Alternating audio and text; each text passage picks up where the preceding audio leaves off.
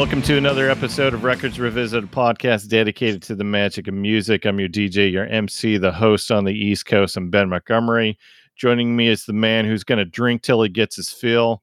And I hope when I get old, well, let's let's be honest, we're going to sit around and think about all of our glory days, and there's fewer people than uh, than I would want to recall those glory days with than my co-host from the left coast.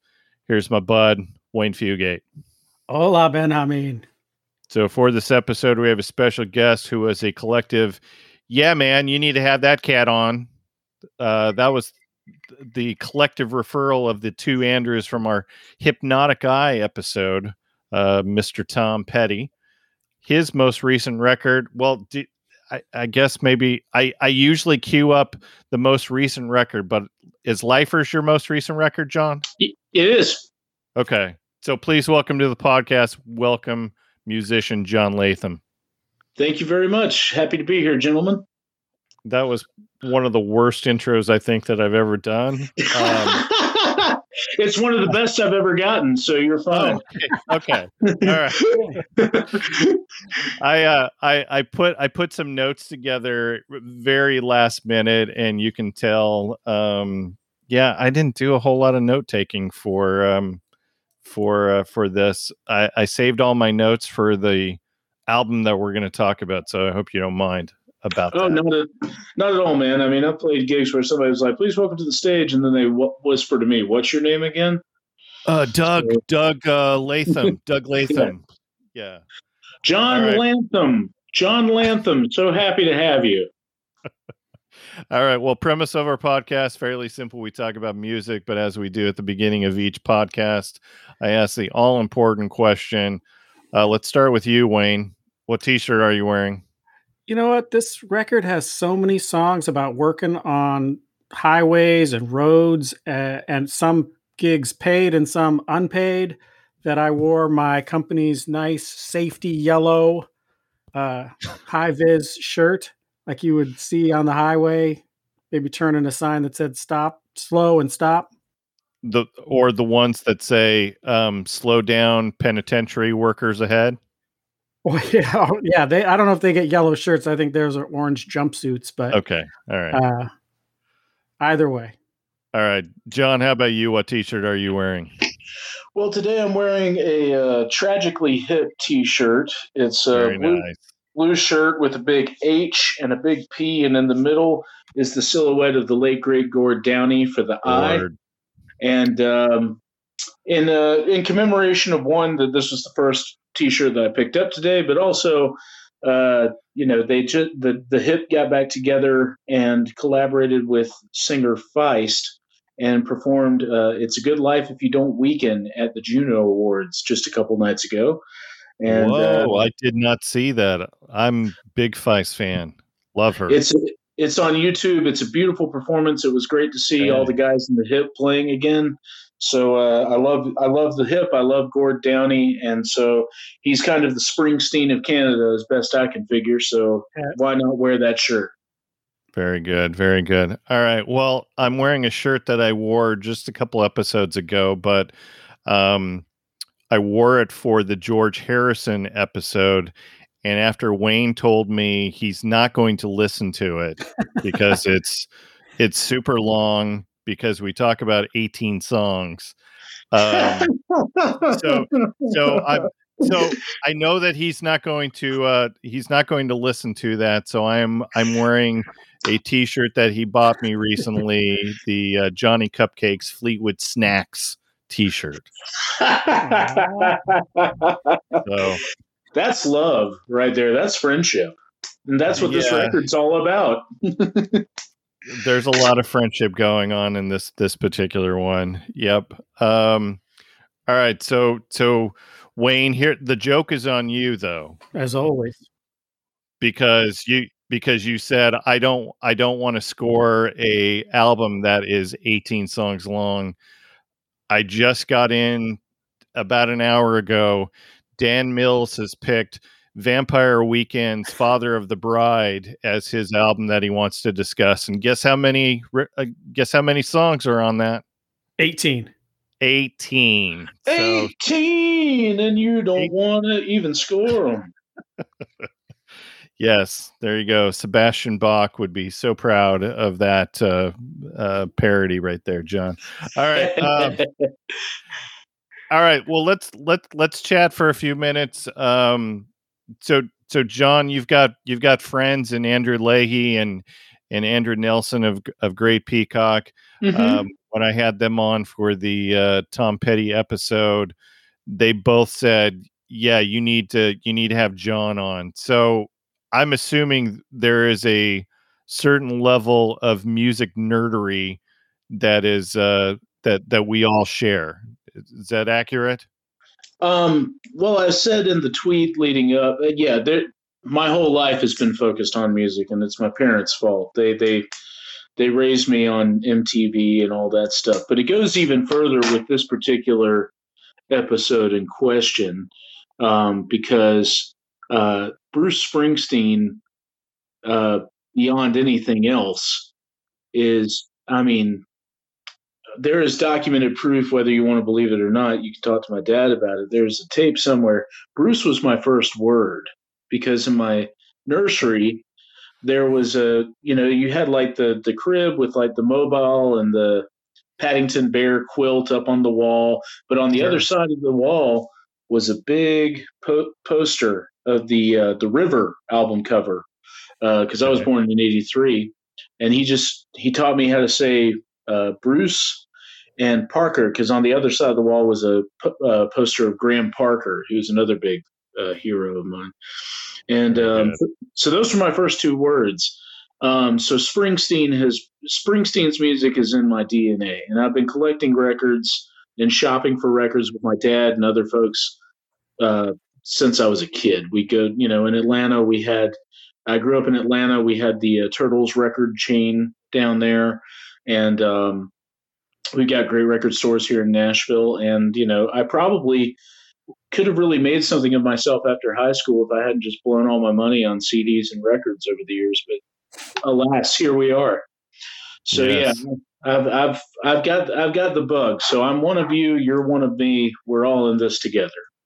Fantastic. Yeah, I was listening to Lifers uh, a few days ago again, mm. and you, you mentioned that you're part of that MTV generation, even though you know you're born around the time that MTV was uh, you know exploding. But you've got a song on there, Kimberly Met Billy, where where you drop all sorts of different uh, MTV generation artists like Corey Hart and Billy Idol and um, they met at an Eddie Money concert. Yes. So I love I love all the references. Rocking out to crazy train, revving the engine of his car with a weakness for any girl who dressed just like Pat Benatar.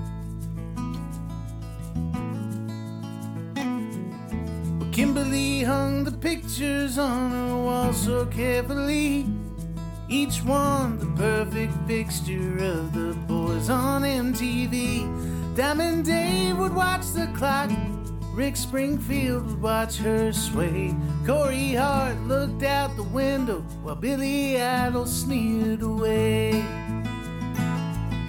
But Kimberly met Billy leaning on the back of his beat up Chevy at the 1987 Eddie Money Summer Tour. It was love at first sight as they sang Take Me Home Tonight. And eight months and three weeks later, where you, my love, were born. And and that's probably I was going to save this until later, but uh, let's just get into it. I, that's probably the most Bruce type of song on that album because it's it's it's more story where yeah and that's where bruce i think really excels is the the the, the story songs. Yeah I, I, I would say that it's it's kind of twofold. I think i think his his his two aces up his sleeve are the story songs and the songs where you can tell that there's a lot of him in them. You know yeah. um, as time has gone on, and especially in his memoirs and the Broadway show and stuff, he's opened up more about where the line between reality and fiction was drawn. But there's always a bit of his character and him and and experiences from his life that that have kind of where where there's story songs, there's other songs where you can tell it came from either you know elaborating on vague memories or speaking basically in the voice of his father and the life of his father. Um, and those two particular ways of writing for for him are second to none. Nobody can really kind of touch that. And I've tried in my feeble way to try and tap into that for myself. A lot of my songs um, are based, uh, it, a lot of them are based around uh, things that I experienced. And Kimberly Met Billy is kind of an oddball one. Um, I co wrote that one with my friend Darren Bradbury, and actually the story is slightly based on a true story of some people he knew back up in New Jersey. So okay. I just kind of elaborated on some of the stuff that he told me, and and I threw in there uh, just all the all the memories of what I remember from being a very young kid and being very interested in music very early, around 1986 and 87. And that's those are the things that I remember. You know. Yeah. Yeah. Yeah. But high compliment if you think that I was able to, ch- tap into some of that Bruce stuff, though. Like that's that's everything I try to do. I, I, I did, and and um, I was listening. I was listening to. I'm trying to remember which song it was. Now that you brought up Graham Parker, mm-hmm. Are are you influenced by by his way of of of doing things as well? Oh, certainly. Um, and there is some of that on that record too. I would say probably the one that I would say is probably the most Graham Parker-ish on that on that particular record uh, is probably, at least for me, is probably the kickoff track, "Last in Line," okay. because yeah, I was going to say its closing time felt a little Graham oh, Parker esque as well. Well, say its closing time, I would say is kind of like, uh, especially latter day Parker, um, when he started, um, he started doing records on Bloodshot um, about the turn of the 2000s, and yeah. uh, those those records, especially the Your Country record, was uh, he kind of started delving into more of like his country western sensibilities. Um, but some of his earlier uh, kind of more acoustic stuff, there's a great ballad on Squeezing Out Sparks called "You Can't Be Too Strong," which I would definitely say probably came out in that.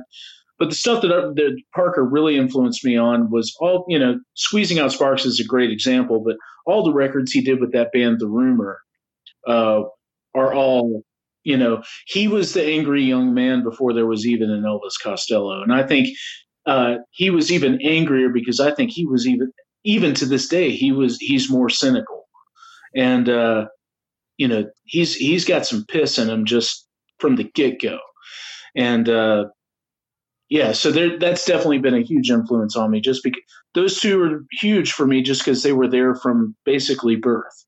And so that's kind of the genesis of everything that I looked for in rock and roll, everything I've tried to do in rock and roll. So, and I feel like he is, he's kind of kept that piss and vinegar.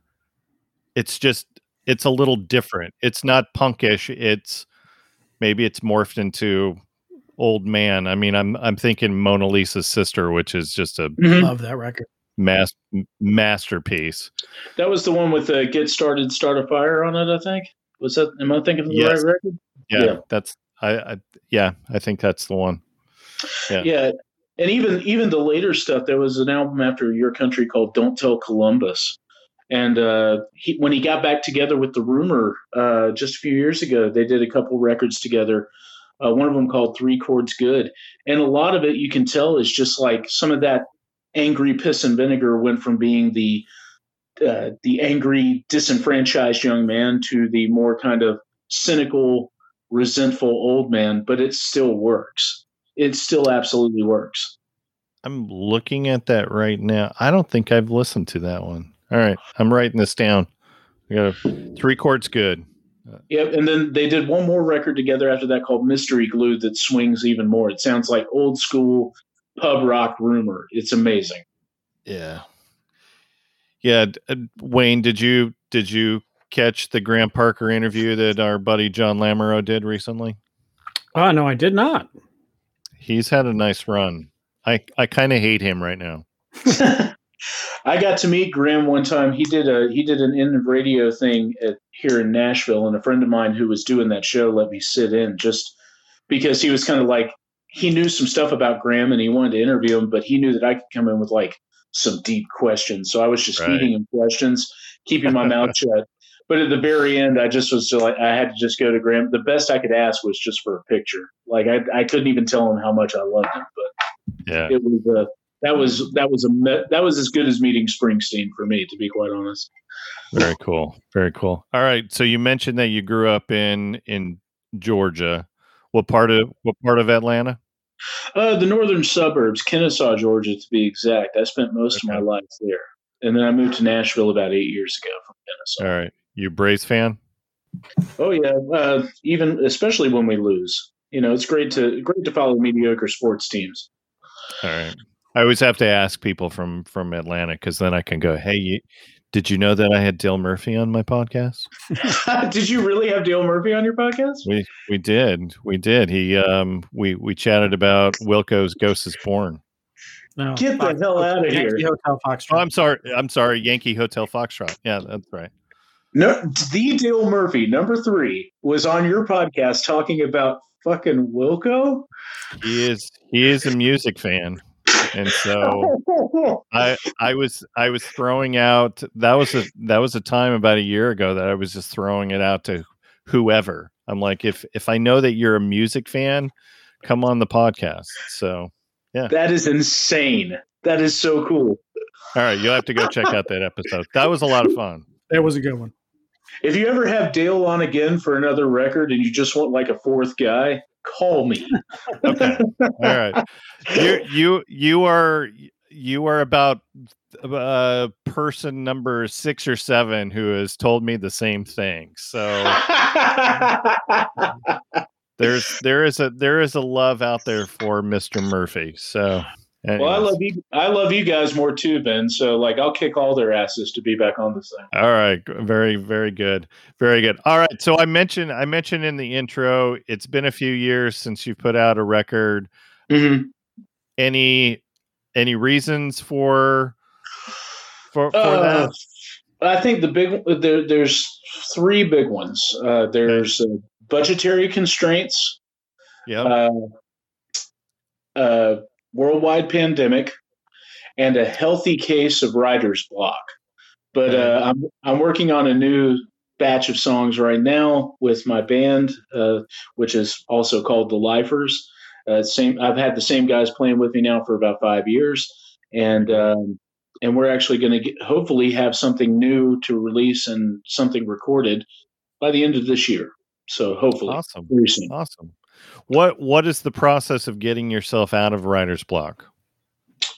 Patience. I mean, honestly, okay. you know, I think Petty one time described it pretty well. I, have always found that the songs that really, really stick in your mind. I, I, feel like if you force it, you just go deeper down the hole. Um, if you just kind of sit there and let the let the thoughts pass, you write them down, and eventually, even like one line here, one line there, they all begin to amalgamate into something. So it's just a matter of patience, grace, and just hoping to God that like you didn't keep keeping reminding yourself that you haven't lost it. It just hasn't found you yet. I right. think that's me. But uh, it sucks. That's for sure. It it does. Do you know what I did when I had writer's block? What's that been? I started a podcast. that that was my like- that was that was my creative outlet and now now it's it's morphed into something more than what I was originally intending it for and now I don't have time to to to finish any of my novels. And and my co-host is not much help because every time I go, "Hey, I'm going to take a break," so you need to slide into the the you know the lead oh, host role. Uh, I'm like, totally like a, Jew, I'm to- like a Jewish mother. Hey, I'm just setting it up, man. I'm setting it up that I want to take a month off to finish a book, but you know.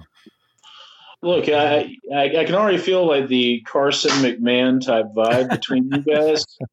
and just remember, without Carson, all McMahon had was Star Search. So Wayne, yeah. Ben, y'all need each other. I'm telling you. Yep, That's um, I I I know, I know, but you know, okay. He Wayne takes off like I don't know, five five weeks a year, five weeks a year, and and you've already taken off like three weeks so far. Oh boy. Well, the clock's ticking. yeah. All right. All right. I, I did see something on the socials today. So you're going to be participating in a Traveling Wilburys tribute. Mm-hmm. With Andrew Leahy. I know. I'm I'm super bummed that I do not live in Nashville right now because that is a that is a good lineup. That is like yeah, Elizabeth Cook, Will Hoge, lots of okay. You, you, you, yeah, you saw Bush it as well, dude. That is a that's a lineup, man. It you know, and what's crazy is just a few years ago, before I was even in Nashville, if you told me, and it had you know, I've I've become friends with a bunch of these folks. Showed me, I've done some gigs with Elizabeth Cook and yeah, and, yeah. and, and stuff. If you told me nine years ago that I would be doing gigs with these folks that I've just enjoyed listening to for the past few years. I mean, the fanboy never goes away. It's it's been a lot of those, those types of things too, where we just get together and do stuff. Like, I'm funny enough, I'm doing a Springsteen show uh, next week where we've okay. we got we've got a band up here. Um, shameless plug. I'm part of this band up here called the Beast Street Band. We call ourselves okay. that because we started at the Basement East, um, also known as the Beast, and yeah. uh, they they do uh, Springsteen shows. And they started off by doing shows where they did some of his albums in its entirety with guest singers. And uh, then they invited me to come along when they did the Darkness on the Edge of Town album. And I've been like a mainstay since. And this show, particular since the first one back since the pandemic, uh, the band leaders, Micah Snow and Alex Fang, uh, we talked a lot about you know trying to really make like a Springsteen set. Like we went we we went out to accomplish putting together a Springsteen-ish set list the way that Bruce would. And uh, we've got a lot of guest singers on that one too. My friend Aaron Lee Tashian. I don't know if y'all checked him out, but he's amazing. We had um, him on a couple guest. months ago. Yeah. Oh, great. Uh, Aaron Lee Tashian. Charles Esten, who starred on the TV show Nashville and does some great music himself, he's going to be there. Okay.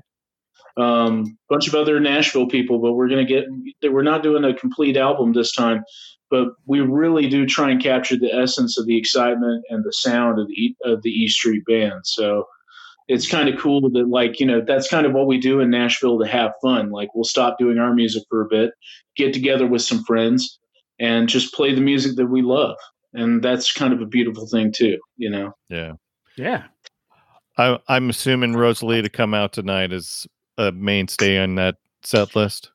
Oh, yeah, dude, that's usually one of the songs that I do. And uh, this awesome. time, this time I had to fight Charles Esten for it, but I, it was fine because I'm doing like four or five other songs. I get to do Jungleland this time, so I'm fine with it. You know, that's a fair that's a fair trade. Um, but yeah, I love I love doing that stuff, man. Like my songs, I can do and I enjoy it. I absolutely do.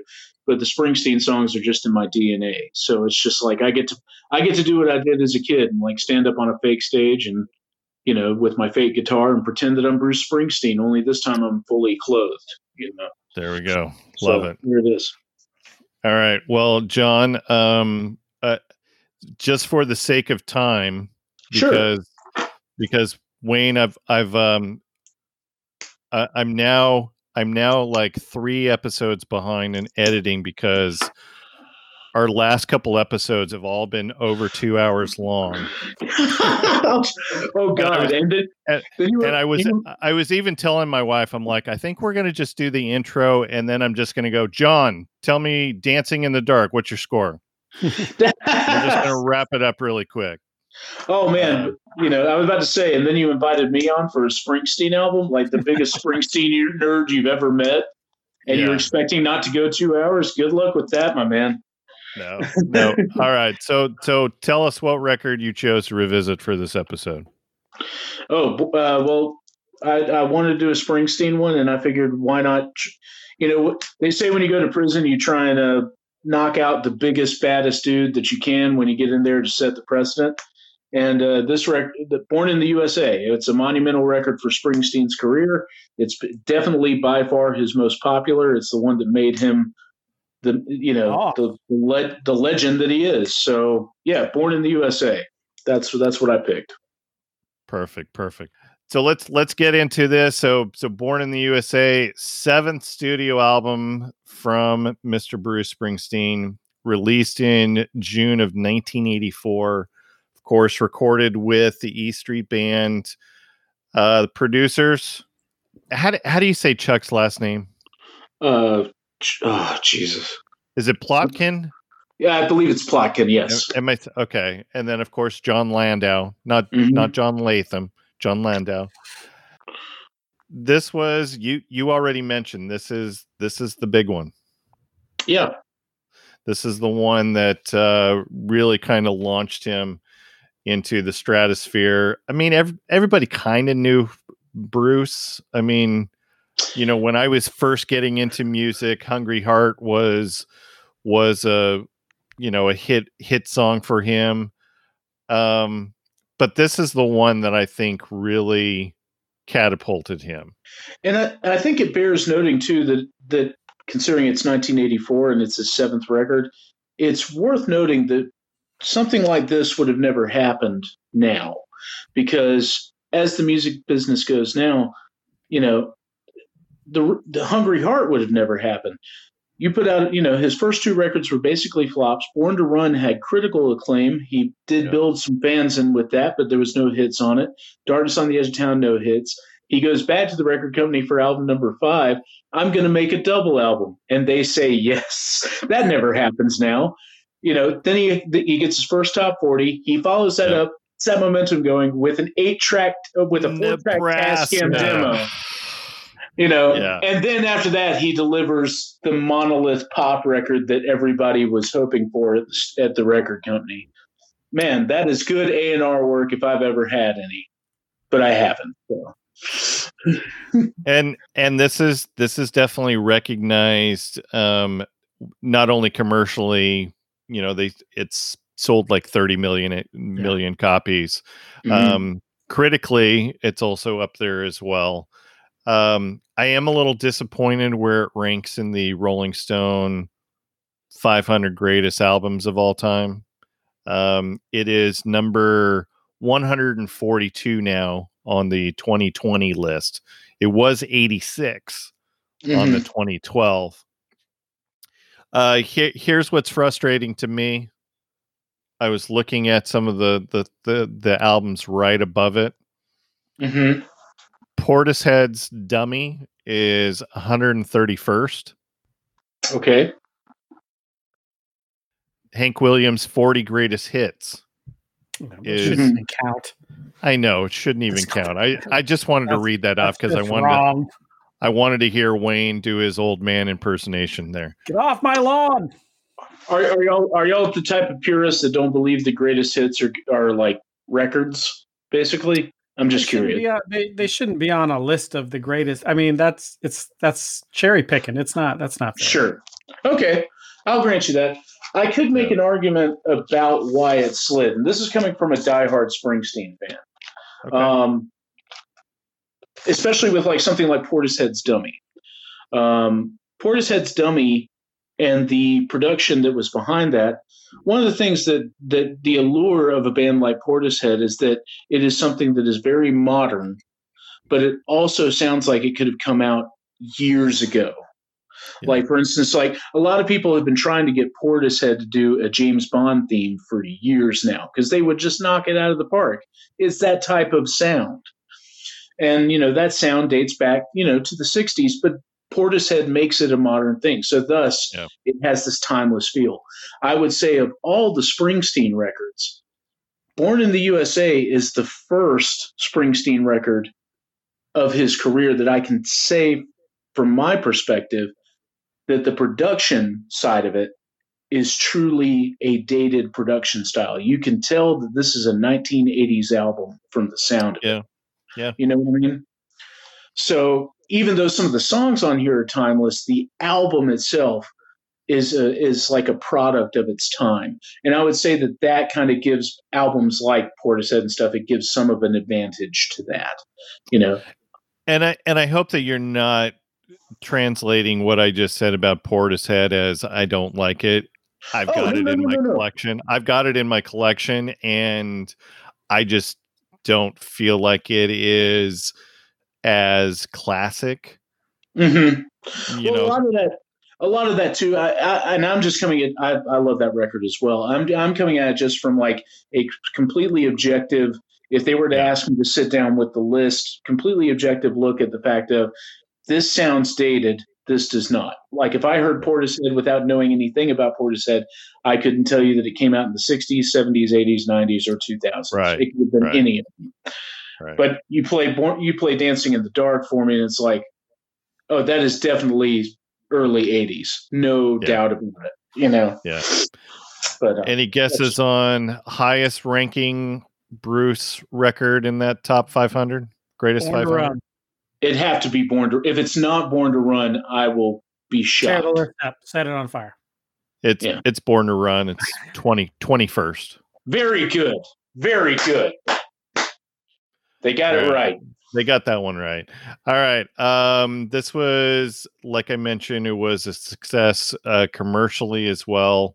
Um, this was also nominated for a number of Grammys. Mm-hmm. Um, problem is, is um,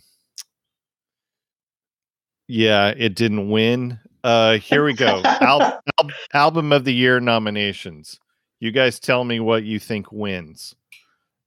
All right, so there's Born in the USA, mm-hmm. Pri- Private Dancer from Tina Turner, Purple Rain from Prince, Can't Slow Down from Lionel Richie, and She's So Unusual from Cyndi Lauper. Can't slow Which down. One? Can't slow down easily. Can't yep. slow down wins. Yep. Um, which I believe I believe wasn't that the year of the Lionel Richie going around saying outrageous like 15 times or something like that? Probably, probably. Every time he got All up right. on stage, he was just like outrageous. yeah. All right. It was actually nominated the following year um, for record of the year. Oh, actually, here, let me give you a couple others. Um, Dancing in the Dark was nominated for record of the year that year as well. Also didn't win. Here are the other nominees. You tell me which wins. All right. Hard Hard Habit to Break from Chicago, which I absolutely detest that song. Um, g- Girls Just Want to Have Fun from Cyndi Lauper. The. Heart of Rock and Roll from Huey Lewis, which I hate that song too. Um, Dancing in the Dark, and then What's Love Got to Do with It from What's Tina Turner. What's Love Got to Do with It has to take that one. Yeah, Tina, Tina wins. He was nominated the following year for Born in the USA mm-hmm. for Record of the Year. Here were the other nominees. You tell me which wins. Money for Nothing from Dire Straits, Boys of Summer, Don Henley, Power of Love, Huey Lewis, We Are the World, USA for Africa, and then Born in the USA. Ooh. I'm going to say We Are the World, but. Uh, I'm going to go with uh, could you repeat those again? I'm already blank. There was one that it stood out to me.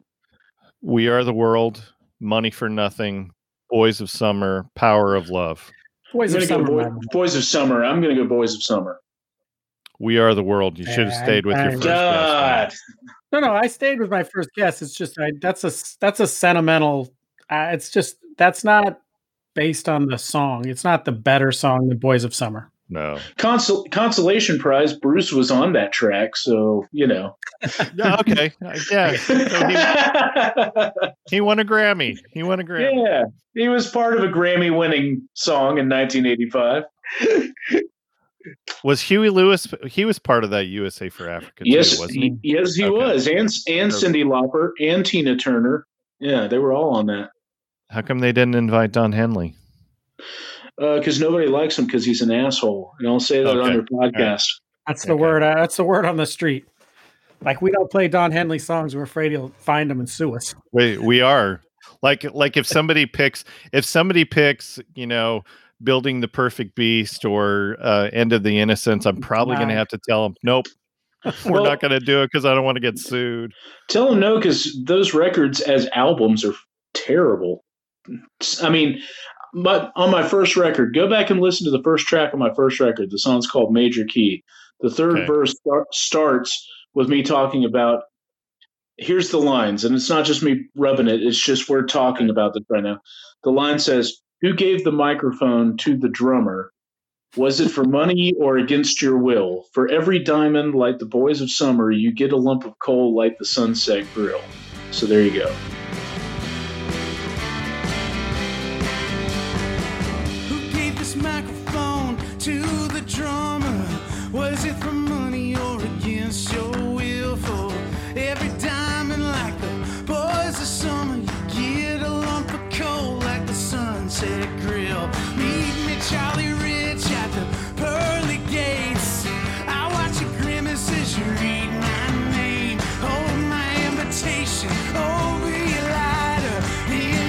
Me perish in the butane flame. Well, I had a bad dream. I tried to block it. Now I'm losing all my sanity. Spend most my nights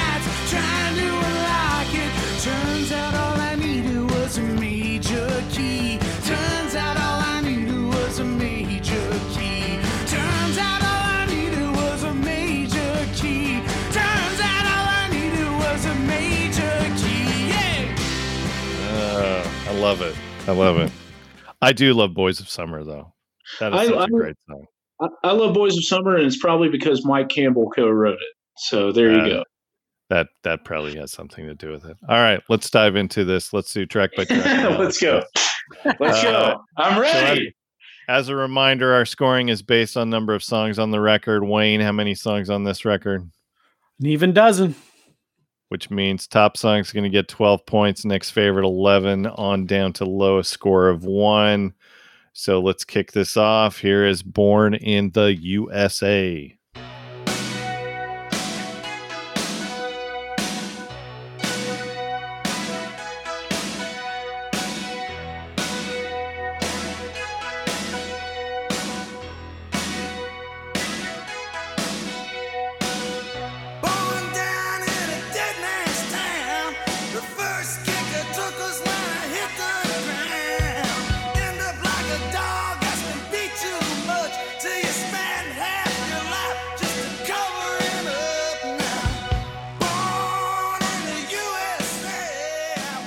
And this was third single off the record. Do you guys realize that there were seven singles from this album?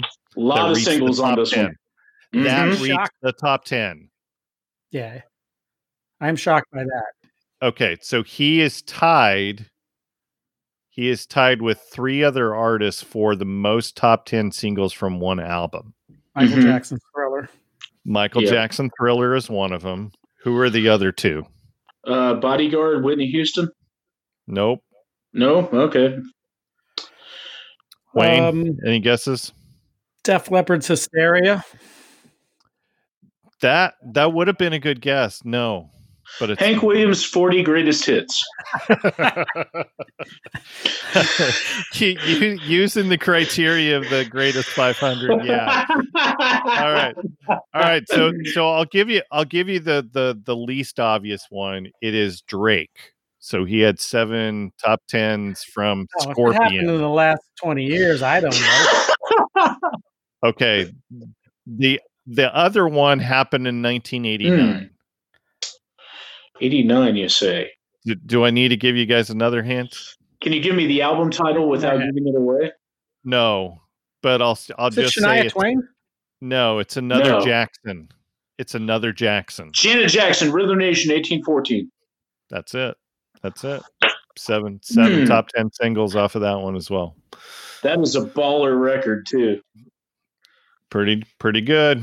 All right. Yeah. So this this peaked at number nine on the singles chart, and um, NPR says that it's one of the most misunderstood songs in history. Mm-hmm. I don't think it's yeah. the most misunderstood. I think it's co-opted by people who only take snippets of it. Um, because it's I, I don't think it's it's hard to misunderstand. Um, I guess I guess if you're if right? you're only Republican and you don't listen to the entire song, you only just don't bore us. Get to the chorus. I guess you might, right? You could misunderstand it, but I just think it's co-opted. Pieces of it are co-opted, and it doesn't stand for any of the stuff that they're they're co-opting it for. Yeah, I think misunderstood might be the wrong word. Misused would probably be the way I'd put it. Growing up in Atlanta, growing up in the South, like at Fourth of July fireworks displays and stuff, it would be it would be blasted during a Fourth of July fireworks display. Display still is, um, and I don't think anyone's even paying attention to what it's saying. I don't think it's that they're misunderstanding it; they're just not listening. You know, I think that's the thing. Yeah, to throw in another Georgia reference. So, uh, you ever gone to the laser light show at Stone Mountain? More times than I can shake a stick at, man. I can I can almost tell you like the the, the different parts of that show that have been in there yeah. for the last 30 years. Like the devil went down to Georgia bit. I was just going to ask the Charlie Daniels bit is totally, yeah. And then of course the use of, you know, for those, for those listening that are not aware of Stone Mountain, it's this big granite mountain in south of Atlanta. And uh, in the, uh, there in the late 60s, early 70s, they sculpted a mural of uh, three of the biggest leaders of the Confederate Army. I believe it was Jefferson Davis, Robert E. Lee, and Stonewall Jackson on yeah. the side of that mountain. And they started doing. And what's so funny about that is they have those four Confederate, those three Confederate soldiers on there, and they end the show every year with the use of Mickey Newbury's An American Trilogy as sung by Elvis Presley. You know, which is like, you know, I mean, it's kind of singing. I mean, it's got Dixie, but it's also got Battle Hymn of the Republic, which was the Union side song. So, yeah. yeah. you know, whatever, man. Like, you know, the South is all messed up. You know, we're we're interesting folks down here, I tell you. I, I get it. I've been down here in Florida for 20 years, so I get I totally get it. All right. God bless uh, you, sir. Yeah. Any anything else we want to talk about on lyrics uh, or well, I think it's interesting that uh, I think it's amazing to see how, like, if especially if you've heard the song in its infancy, as it is on the demo version that he released on the Tracks box set. It's interesting to hear how this went from being like a really kind of what he considers kind of the poor man's blues song about going to war and how it turned into an anthem, how it found that way. But lo and behold, it worked. I mean, like it became like a fist bumping song that just happens to be about the terrors of, you know, the aftermath of the Vietnam War, basically. Yeah. Yeah, I mean, there's so much in it, though. I mean, you and when you break this down even further, I mean, these guys' fathers went to war and came back heroes and got jobs on in infrastructure and manufacturing and made mm-hmm. you know their lives for their family, and their sons go off to war and come back vilified, where they're spit on and things are thrown at them at the airport, and there are no jobs. There's a recession in the com- country. Gasoline is out of control, and there are, is no work in these these way these family wage jobs anymore. Yeah, uh, and honestly, I think that it's it's interesting we bring this up, and we'll bring it up on the last track on this album. That is the full. I think I think that's the cycle that encapsulates this entire record is that here we are in the in the Reagan era, uh, an era that has been promised prosperity for the middle class, uh, jobs that are going to be there for the middle class, economic uh, reform that is going to, you know, theoretically trickle down to down. the middle class, and you know, and basically, it's almost like you know, it's almost like Springsteen on a pop level, even with this one song was basically stating what the punkers were saying and you know bands like uh, uh, the beginning of the hardcore movement and stuff where it was just like this this stuff that reagan is preaching is not working. You know the cycle is broken. And that really is kind of the the the framework this song and the last song that really is the universe that the rest of all these songs kind of live in. And that's kind of something worth stating. Yep. Yep all right. Um, let's get scores. This is my five. Wayne, your score? I give it an eight. I think this is uh, for all it does. It it punches it it it theoretically thematically punches you in the face and tells you because this is the this isn't necessarily the worst and i mean a lot of these stories end with the central character going to prison. But this central character especially when you put this in the concept of nebraska which this is all these songs were a lot of these songs were written together. And this is frank from highway patrolman possibly. This is johnny 99 i mean he's really he's he's setting the table. Not all the songs are are gloomy. I mean, some of them are much more these kids as teenagers wanting to start rock and roll bands and and and going out with girls, but he's really he's going to set the picture and he's going to set it dark and firm right here. Yeah, for sure. All right. John, your score? Uh, I believe I gave this a 5. Am I right on that? yeah. Um, yeah, it's kind of it's kind of middle of the road, and I know that's kind of weird for for a kickoff song, and especially one that was such a big hit. Um, as far as I'm concerned, I think there's a few things at play here, and and I think the most rock and roll part of the song is at the beginning and the end. First of all, just yeah. the angst in his voice as he says, "Born down in a dead man's town," is just you know, I mean, he's really kind of setting the tone, even in his own voice, where like there's angst and you really get the feeling of that. I think the mo- the part of the song that hits me the hardest still, and even hit me as a kid, is that kind of like primal scream he does towards the end of the song. The end. Yep. Yeah, he just it's it's almost like he's just he ch- and the way they put it in the video and stuff it works too because it's like a lot of quick shots of Vietnam footage uh, refinery working closed, uh, you know, refinery workers closed down, strike uh, picket lines, and then it just goes to Springsteen just screaming like enough, and it's so so heavy. But there's so much bigger. There's there's so much bigger stuff happening on this record that it you know it kind of just falls kind of middle of the way for me. But that's that's yep. just where I stand. And I you just brought up something that I thought of earlier in this week that that line about the first kick I took was when I hit the ground reminds me so much of the opening of Lost in the Supermarket where he says I was I was more I fell out than than I was born. I mean it just had yeah. that same very clash, very punk rock feel to that opening. Oh yeah, and by that point Springsteen was listening to that. You know, like he was already he was on oh, that yeah. tip, you know. And so yeah, you're exactly right. And I think some funny enough you bring up Lost in the Supermarket, some of the th- same themes that Lost in the Supermarket talks about from the Clash's perspective in the UK is exactly what Springsteen's talking about from an American point of view. So, very good point. Yeah. Oh, he was definitely listening to the Clash. Just, just as a reminder, the the Grammy, um, the Grammy show after mm-hmm. Joe Strummer passed away. Guess who oh, was yeah. in that tribute band? It was Bruce Springsteen. Springsteen, yeah. I think Costello, Stephen Van Zandt. Um, yep. Dave uh, Grohl. Dave Grohl. It was it was badass. Dude yeah, from No Doubt. No Doubt.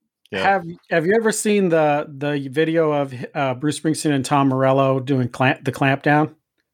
I saw them. I saw them open a show in Atlanta in 2014 with that, and it was awesome. Yeah, yeah this was somewhere in Florida, but it was it gave me goosebumps. Yeah. It's like I, I that is probably my second favorite version of that song because yeah. Tom Morello, you Tom Morello is punk rock all the way to his heart, and you can see it when he sings that song that he literally absolutely loves. Like that song may be one of the songs that made him pick up a guitar and play rock and roll. Oh, same here for sure. All right. Next song is Cover Me.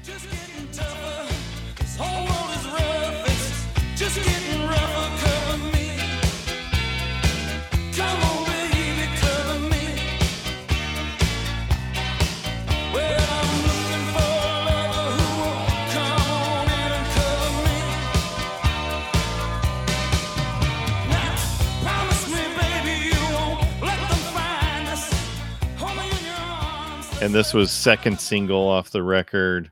Do you guys do you guys realize who he wrote this for? That surprised me. He wrote it. Did he write it for the Greg Kihn band? Because that's who sounds like should be singing the song. Let's see if John knows. Do you know who he wrote I, it for? I mean, I'm going to guess, and this is just strictly off of the sound of it for me.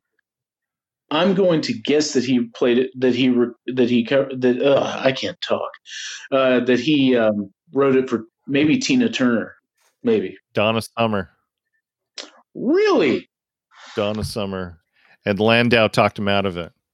Said this this is a hit, which this is. he wouldn't my, let the Ramones have "Hungry Heart." Mm-hmm. Right. Yeah.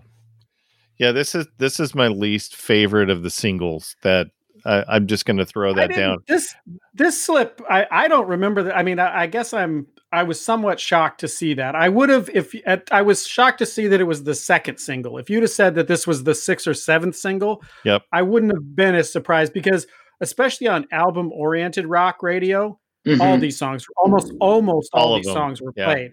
Um, that's you would you could hear i wasn't shocked to to hear cover me on the radio but to, when i looked and saw that it was the second single that did shock me that's amazing to me too i mean and it peaked at number seven so it peaked higher than born in the usa did wow that that's amazing to me just because i didn't i was too young to have that context i mean I mean, as I said, I've listened to this since I was a baby, but like, you know, I knew the album as a sequence thing. I didn't understand how singles worked. And I just knew that I, there was no video for this one on MTV. So, you know, this was, this was the single that I was less familiar with. Um, this is a song too that on the record, I think suffers again from the production of the time because I've seen this Absolutely. song. I, I, I've seen this song played live and live, this song rips. It's it's like the equivalent on this record of say Adam raised a Cain on Darkness on the Edge of Town. This is where Springsteen cuts loose all that fiery guitar work that is solely his. I mean, this is the rocker, but just the the the flourishes and the polish of the time, I think, really kind of uh, neutered the power of this one a little bit. Wayne, Wayne, did you like this song when it was when this first came out? And here's the thing: I didn't hear it on the radio. I didn't have money to buy tapes and CDs, and this was one where you almost didn't have to. Um, this is a right. record I got on the first time I got it was on CD, um, so much later, and was able to get more familiar with it. And but this song I, I think I might have initially liked it, but this song is very 80s. It's very the guitar is very slick, and it doesn't. This doesn't sound like a Bruce Springsteen and the E Street yeah. Band song as much as literally. I'm listening to some of those, some of the production, and thinking this this could absolutely be Greg Kihn could have the Greg Kihn band should have done this. Mm-hmm. Yeah, I think it slipped down in my scores because of the overly 80s production because there are a few i mean you already mentioned that john. There are a few that you know definitely sound like an 80s record mm-hmm. which which is kind of funny because i you know we've already talked about tunnel of love wayne.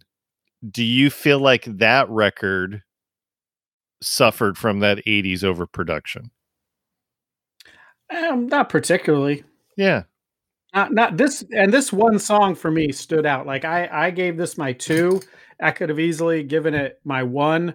Um, if this song and another song were missing, I think it would have tightened the record up. But I, I would, I'm gonna hear, I'm gonna find the live version because this, this song has, especially it's in that a lot of it's in that guitar that's very 80s and way too slick for anything I would expect from Bruce yeah. Springsteen and the E Street Band. The other the other situation you have, especially if you're looking at the t- like if you're kind of putting this next to the the the production style, which is also very 80s on Tunnel of Love, and that is also another reason why some people have issues with that record. Um, my argument there would be that like Cover Me is a bombastic song. The E Street Band is a bombastic band. So overproduction on a bombastic band, it sounds like it's overproduced. There we are here. Whereas that if you use that same equation that you used for this record on Tunnel of Love, all of those songs on that record, and it took me a while to really wrap my head around Tunnel of Love um, over the years, but those songs are so understated and so yeah. simple, and some of them just very quiet that if you add extra production to that, it kind of comes to middle of the road you know, because mm-hmm. there really isn't like there's only like one big rocker on that record, and that's spare parts. So everything else on there is just very, very kind of soft, very balladier-ish. So you just add that a little bit to it. It brings it kind of to the middle of the road. Um, and I think I think Cover Me. I think they were just. I think again, they're they're in the studio. They've got the they've got the power to do it. I think they were actually going to try and make a radio record. So why not try some stuff? And this just happens to be one where, like, for me as a listener, I feel like the the song suffers because of those decisions that were made. Yeah. All right, Wayne, your score. I think you already alluded to it, but yeah, this was my my two. I mean, right. the the opening lines fit right into the to the to the theme, theme that's been yeah, yeah, but then after that it it gets glossy. Yeah. And John, I have you at a four for this one. Yeah, this isn't the worst. This isn't the worst offender on the record for me, but uh, but it's definitely it's lower than Born in the USA by by by a stretch. Um, the last thing I'd say about it, as far as one of the reasons I would score it lower, is you can sometimes tell too when Springsteen's writing a song for somebody else. It doesn't shock me that he wrote it for somebody else, but when he's writing with somebody else in mind, sometimes he doesn't take as many chances lyrically. So lines like "The times are tough now, just getting tougher. Whole is whole world is rough. It's just getting rougher." These are softballs for the stuff that he wrote on "Born to Run" or "Darkness on the Edge of Town."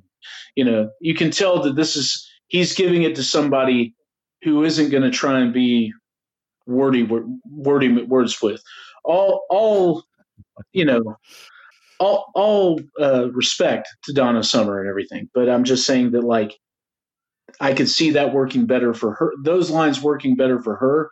Coming from Donna Summer, the times are tough. It's getting tougher. Whole world is rough. It's just getting rougher. That sounds like Donna Summer doing Bob Dylan by comparison to some of the other stuff. You know what I mean? Yeah, but she works hard for her money. Well, so I better treat her right. So there we go. Yeah, that's right. All right, this is my three. All right, next song is Darlington County.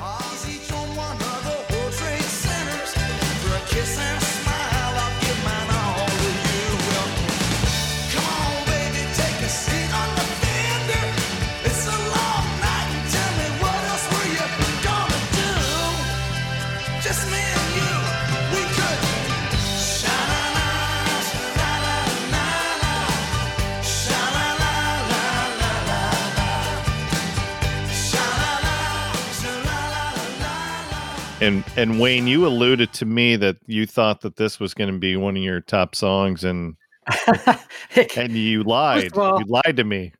I just it's in the top half. It's still. I All mean, right. look, it's total filler, and but there's nothing wrong with that. Wayne, you're yeah, in the you're in the song. God damn it! I and absolutely that's that's why it's in the top half. Like I said, you have a, a song, you have six, seven singles. You got to have some B sides this is absolute filler, but I think I also think that 90s country stole a lot from this uh, song and this record. Um, uh, All right, so but, I'm so here are my notes on that on that thought. On that thought.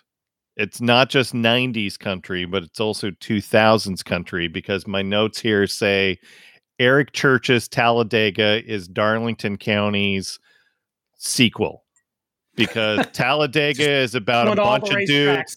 It's about a bunch of dudes going to a ra- racetrack, and guess what? This one is totally about going to a racetrack in Darlington. All right. Oh, I don't know if they're going to get jobs. These are kids from New York, where there's probably not a lot of opportunities going south to get to get some decent paying yeah. jobs, and they're just they're just two good old boys who never not mean to no harm. And the one named Wayne, which particularly makes me happy, ends up getting himself in some trouble. Now, I don't think he. I'm, I'm my version of the story. He doesn't go to prison like a lot of the characters in these songs.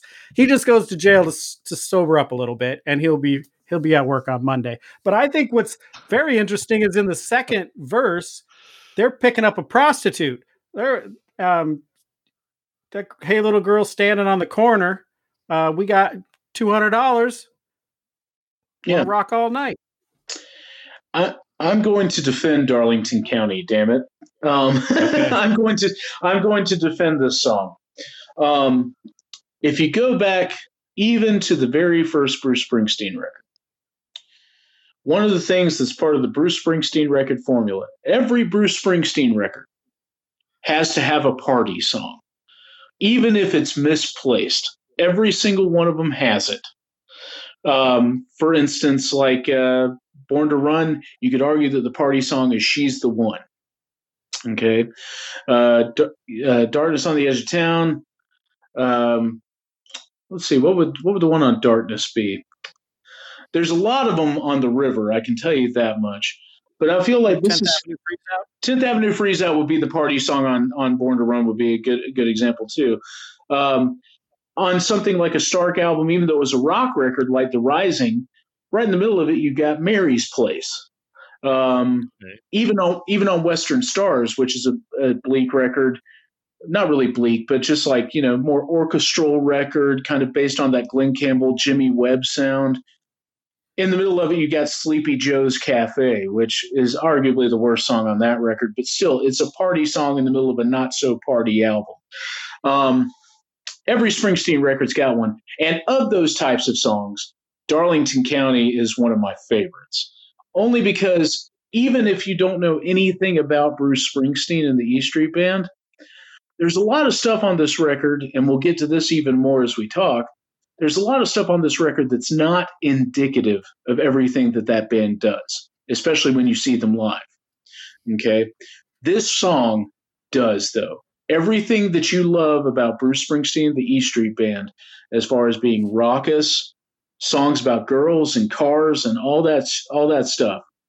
It's in Darlington and the, and the big man saxophone because the, it sounds country until that comes in, and then yeah. you see the tie-in between early rock and roll and country music yeah. when the sax comes in because that to me is the high. I love this song. You don't have to defend it to me this is a great album, and I I love I absolutely love this song. Yeah, uh, yeah I don't.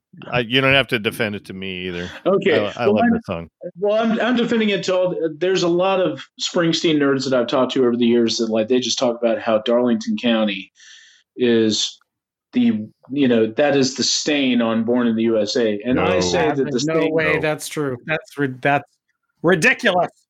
That's coming up next. Yes, I would agree. You're absolutely right. Absolutely it's coming agree. up next. I would agree. You're absolutely right. It's coming up next. All right, my my question for Wayne is: So, have you ever been handcuffed to the bumper of a state trooper's Ford? I have only been handcuffed by the police one time, and I I was thrown in the back of a Ford Crown Vic, but I was not handcuffed to the bumper. Yeah. Uh, my my question that came up is I'm curious. I can't imagine that this is a live that they do this a lot live unless they're doing the entire album. And I wonder how they handle the World Trade Center's part. Hmm. Yeah. Um. I mean, I've seen him do it, and I mean, he still he still says the line. You know, because it was standing but in I 1984. He, but he also, but he also kind of sings it. I mean, the, the song is kind of like it's already sung in past tense anyway. So, I mean, I've never thought anything of it, to be quite honest. Um, I don't think he sang it for a while after the 9 11 situation. I know he didn't do much on that tour, but he, he started throwing it back out come around the wrecking, the, the working on Dream Wrecking Ball era. Okay. He started bringing it back around, and it's still one of those songs that, like, as soon as you hear that riff, you know, the girls start, you know, dancing, and you know, you start drinking, and things start bumping and the sax solo comes up and you're just like it's a party. You know what i mean? Yeah. all right. This is my seven. Wayne? Also my seven. John? Oh man. It's also Did your seven. it's, it's a, my seven? It's also your seven Lucky no, oh, three sevens, man. He should he should take Darlington County to Vegas. He'd win a he'd win a slot machine. Yeah. All right. Next song is "Working on the Highway."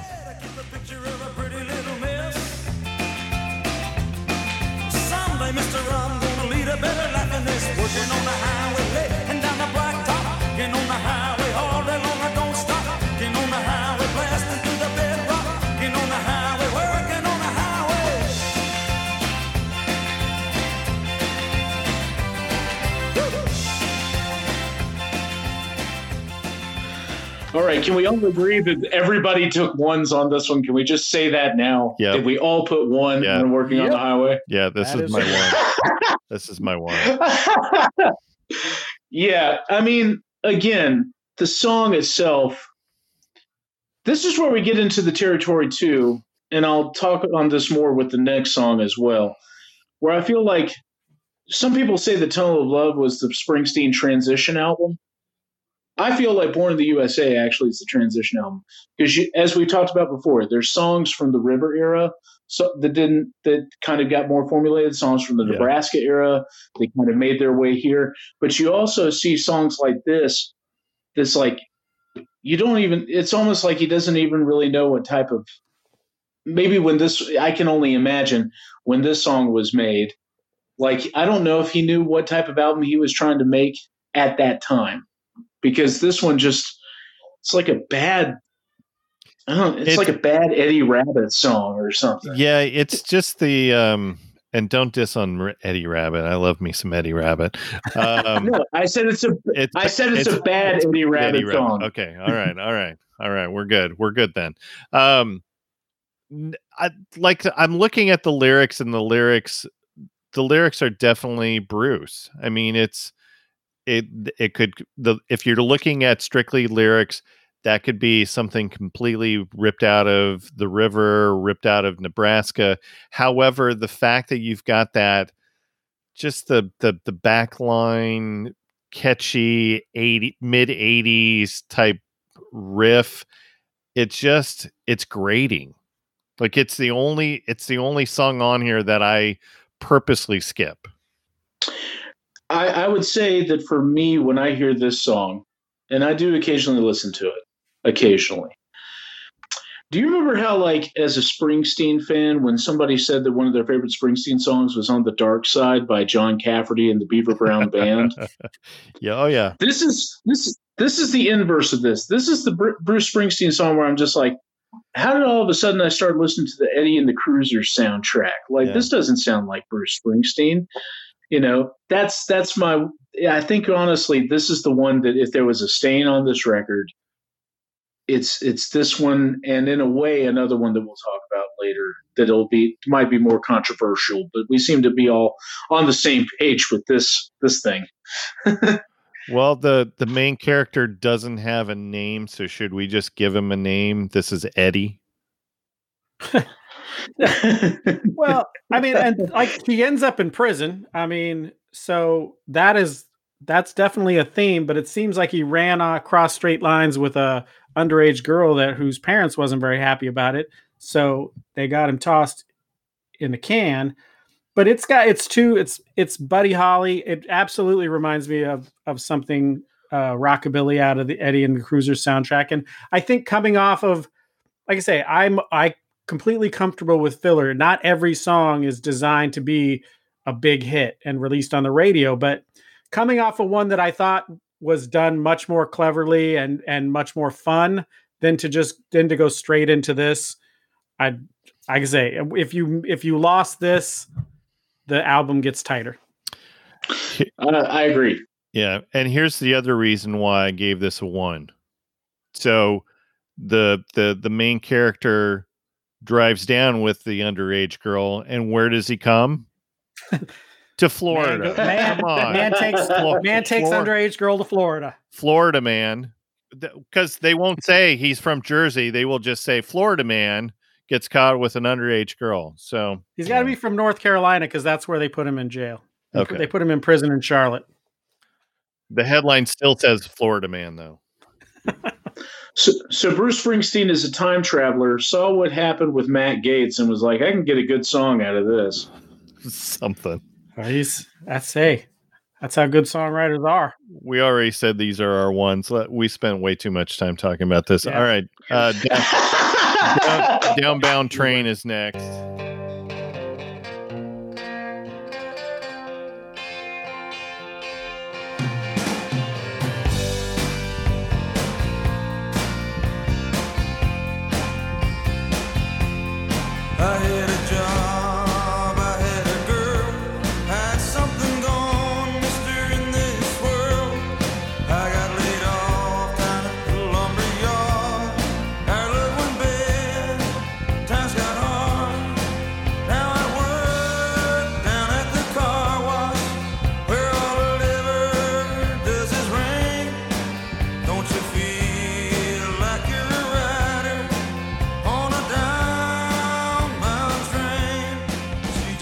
Now we're talking. Now we're talking turkey. I str- I struggled with scoring the songs because this is one that I seek out. However, the the mid part was just a little bit too long this go round for me. So I, I again I'm really nitpicking on the scores. Even though I give this my 6, this is really like a 10 or 11. It's just that that that particular production thing knocked it down for me. Yeah, this is a phenomenal album that's I mean, like I say, to me there's two songs I would take off and make this that perfect 10 song record and it would it would they Rolling Stone couldn't keep it out of the top 100 no matter what they tried, no matter what categories they broke it down into. But no. this has I would love to hear a demo of I haven't. I hope because this has got to be this falls right into that Nebraska uh, type era with but where that actually got to the E Street Band and they were add, able to add more stuff to it because you can hear it in this song. You can see where it comes from. And just like I say, once again, this guy had a job and he had a girl, and the economy takes a shit and he loses them both. Uh, but that line about, hey, Joe, I got to go. We had it once. We ain't got it no more. I, I just wow, and it just goes, it spirals and gets darker from there. Yeah, it does, and I think the thing for me with this song, first of all, just the grittiness of it. I mean, first of all, this this is one of the few songs on the record with the band where it just sounds like the band in the room playing. This is like the same. It goes back to kind of the production sound of the river where it's just the band in the room playing.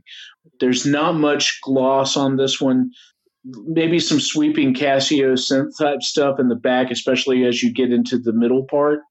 But other than that, the production is just the band going for it, and the darkness. Uh, you know, there's there's no, and it's also understated in a way because there's no heavy guitar solo. Yeah. There's no sax it's it's very much like it's a poignant song, and I think it's one of those things where it almost anchors the middle of the record. With Born in the USA, you're setting the tone as far as how dark it could be.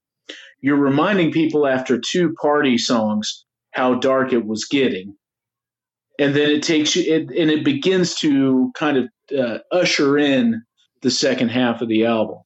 Um, and also just from from just a the standpoint of even when I was a kid, that uh, just the sound of the of the guitar riff at the beginning. It's one of the first few guitar riffs that I learned how to play, and like I don't know that the sound of that guitar at the beginning of the song just still gives me goosebumps. Yeah, and um, yeah, it's a it's a it's a dark song, and it's a dark song that again I think just man it could have been on Nebraska, but I'm so glad that it wasn't. I feel like one of the things about those songs on Nebraska, somewhere in the vault, Max Weinberg has said somewhere in the vault, there is a full E Street Band version of all the songs on Nebraska. That's the that's the E Street Band record I would die to hear. I'm waiting for them to put it out. Yeah. Um, because uh, it's very it's a very popular thing, particularly in particularly in songwriting circles, where a lot of people say that either their entry to Bruce Springsteen's music or the one Bruce Springsteen album that they like is Nebraska. No offense to Nebraska, but just as much as we could say about Dancing in the Dark not being indicative of Bruce's style, Nebraska, I don't think, is very indicative of Bruce's style, especially when you're talking about the music that he made for years with the E Street Band. Yeah. Uh, yeah, absolutely. I and I think that was a choice. The songs had this darkness and grittiness that f- lent itself to a demo version, but I, I will go one step further. I would possibly kill somebody to maybe hear that record.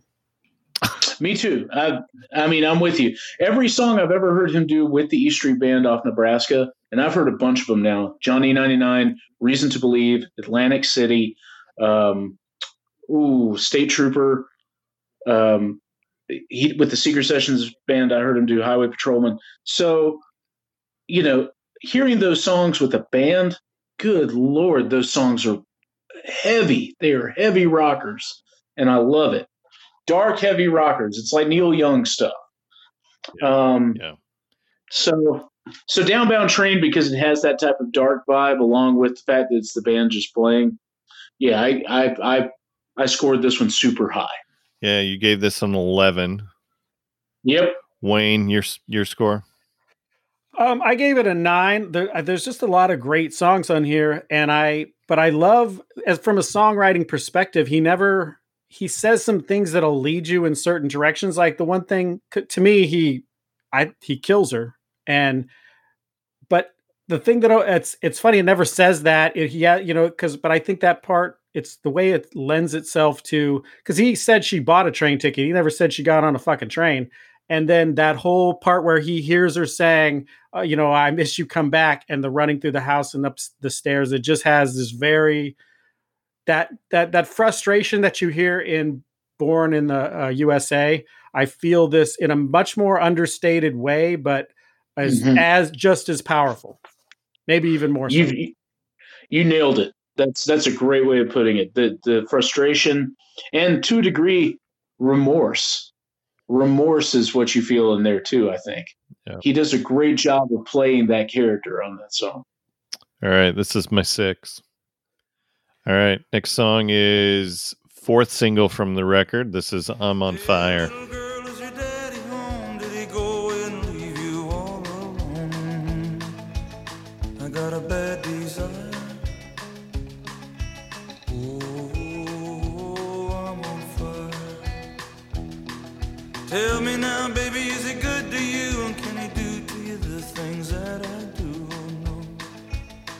I can take you high.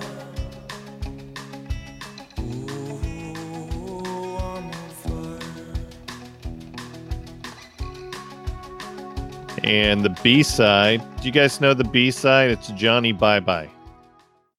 Yeah, which is uh, his take on a Chuck Berry tune, I believe. That's right. supposedly a sequel to Johnny B. Goode right? Or no? Yeah, that's no, no. It's a sequel to no. I guess it is. I don't know. Bye bye Johnny. bye bye Johnny. So it's bye bye Johnny. His version is Johnny Bye Bye, right? Yeah. Okay. Yeah, it's kind of. I think in some ways it's kind of like it's like a Born in the USA ver- version of that because I, I want to say in his version, and it's not in the Chuck Berry line, but there's the line about the the man on the radio says that Elvis Presley's died.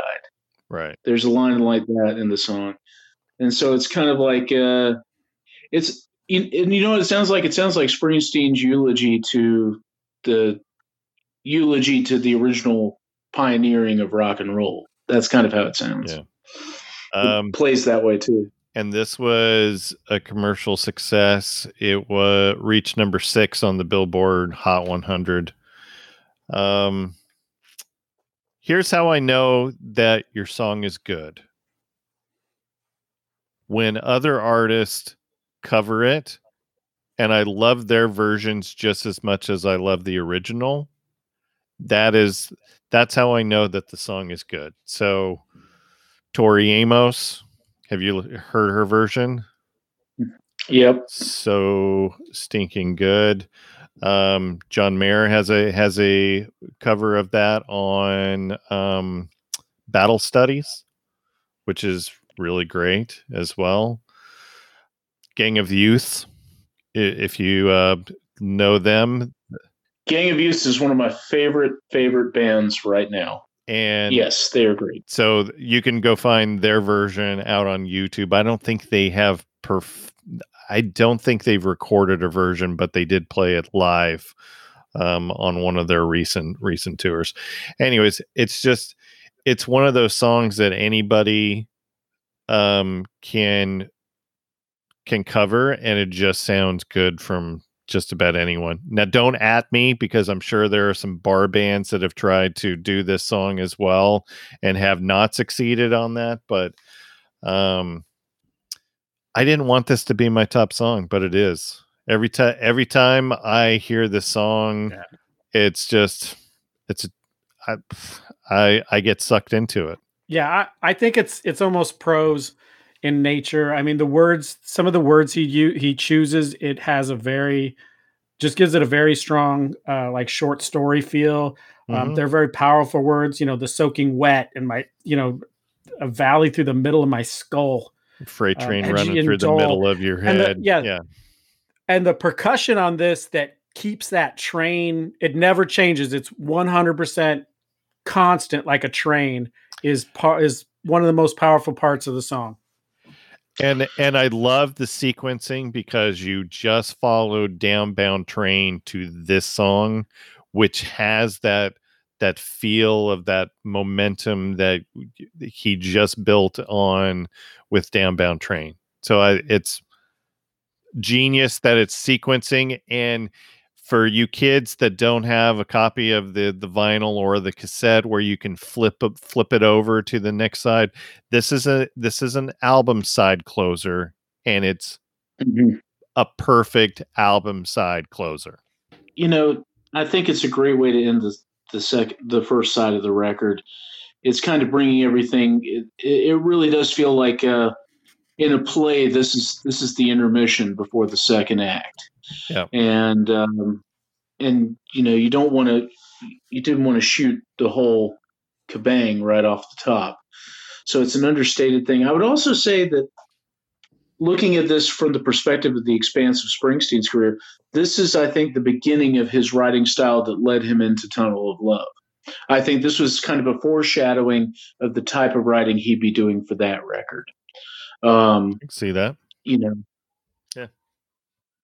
and uh, you know songs like songs off Tunnel of Love like Valentine's Day kind of Very I feel like so. came from the the I'm on Fire uh, the same book basically.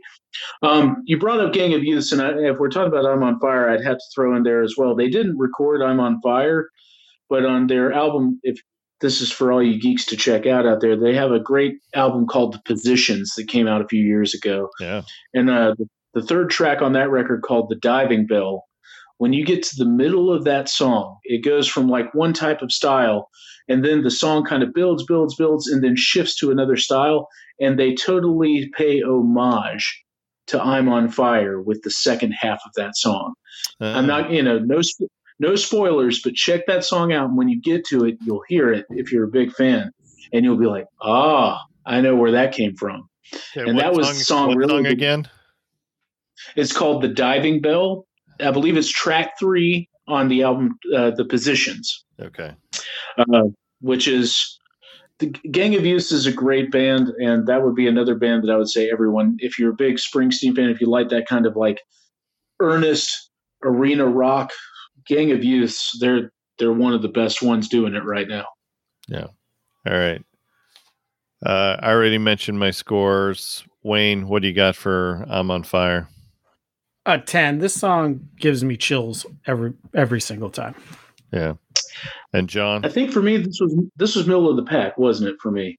Yeah this was a um yeah i mean you'll you'll kind of see where my mindset is on like what what elements of springsteen have spoken to me. And it's hard for me to talk about this without a sense of not only nostalgia or you know my own personal love of this guy but you can kind of see where my head is as far as like when Springsteen's doing his best, what that sounds like.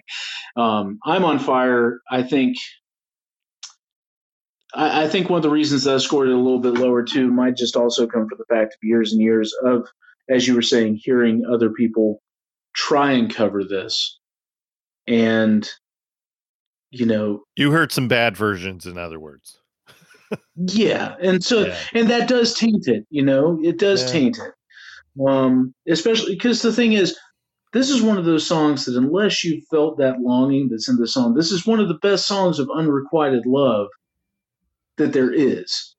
You know, um, you know the whole idea of asking this this girl that you know in your heart of hearts is the one that you want, and it's the one that you that you burn for and you're asking her basically the guy that you're with. Does he treat you right? You know? Right. But you're not really saying it to her. But this is just you talking about it, you know? And and you know you, you're losing sleep over it. If you can't sing it from that earnest point if you haven't felt that or if you can't convey that in the wrong hands yeah this song can be absolutely destroyed Yeah. And it's not having to do with the performance, it's having to do with the mindset. Some people have just never experienced that the way this is. You know what I mean? Oh, that person would not be me. So Oh yeah. And and, and me too. But this is this is you know, it's it's a it's a task. It's a task to undertake to try and to try and do this song. It's it's uh, deceptively where where it lacks complication in form in emotion it is super complicated. Yeah. Um and i think again that that speaks to the genius of it but yeah eight for me. All right. So this is where we flip the record over and this is no surrender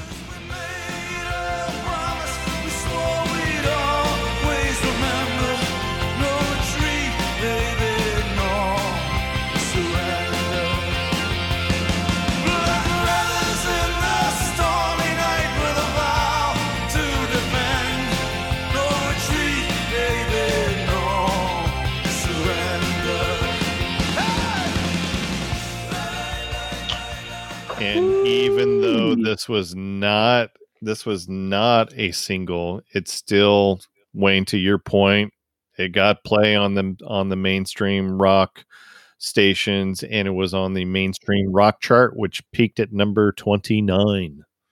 This is just a killer killer song. This is this is a classic. This is a classic E Street Band song and I like it in the theme of this record because there's been a lot of I had it and it went to shit and it's all trouble and I went, you know, I went to war and I came back and I can't get a job. And then this is those kids that hear uh, that hear a Chuck Berry song on the radio or The Clash or Bruce Springsteen and all they want to do is get a guitar and some drums and do this for the rest of their fucking lives. And it sometimes you work and work and work to get what you want and you actually get it. And I think that comes you can tell that the the guys that make up this band know what that feels like and it comes through in the song and the harmonies and everything. This it didn't I put it in the middle of the pack because I do love that darker stuff, but I this I love this song. Yeah. No retreat, baby. No surrender. That seems like a good um, T-shirt, right? Yeah. John, we are we are not hearing you right now.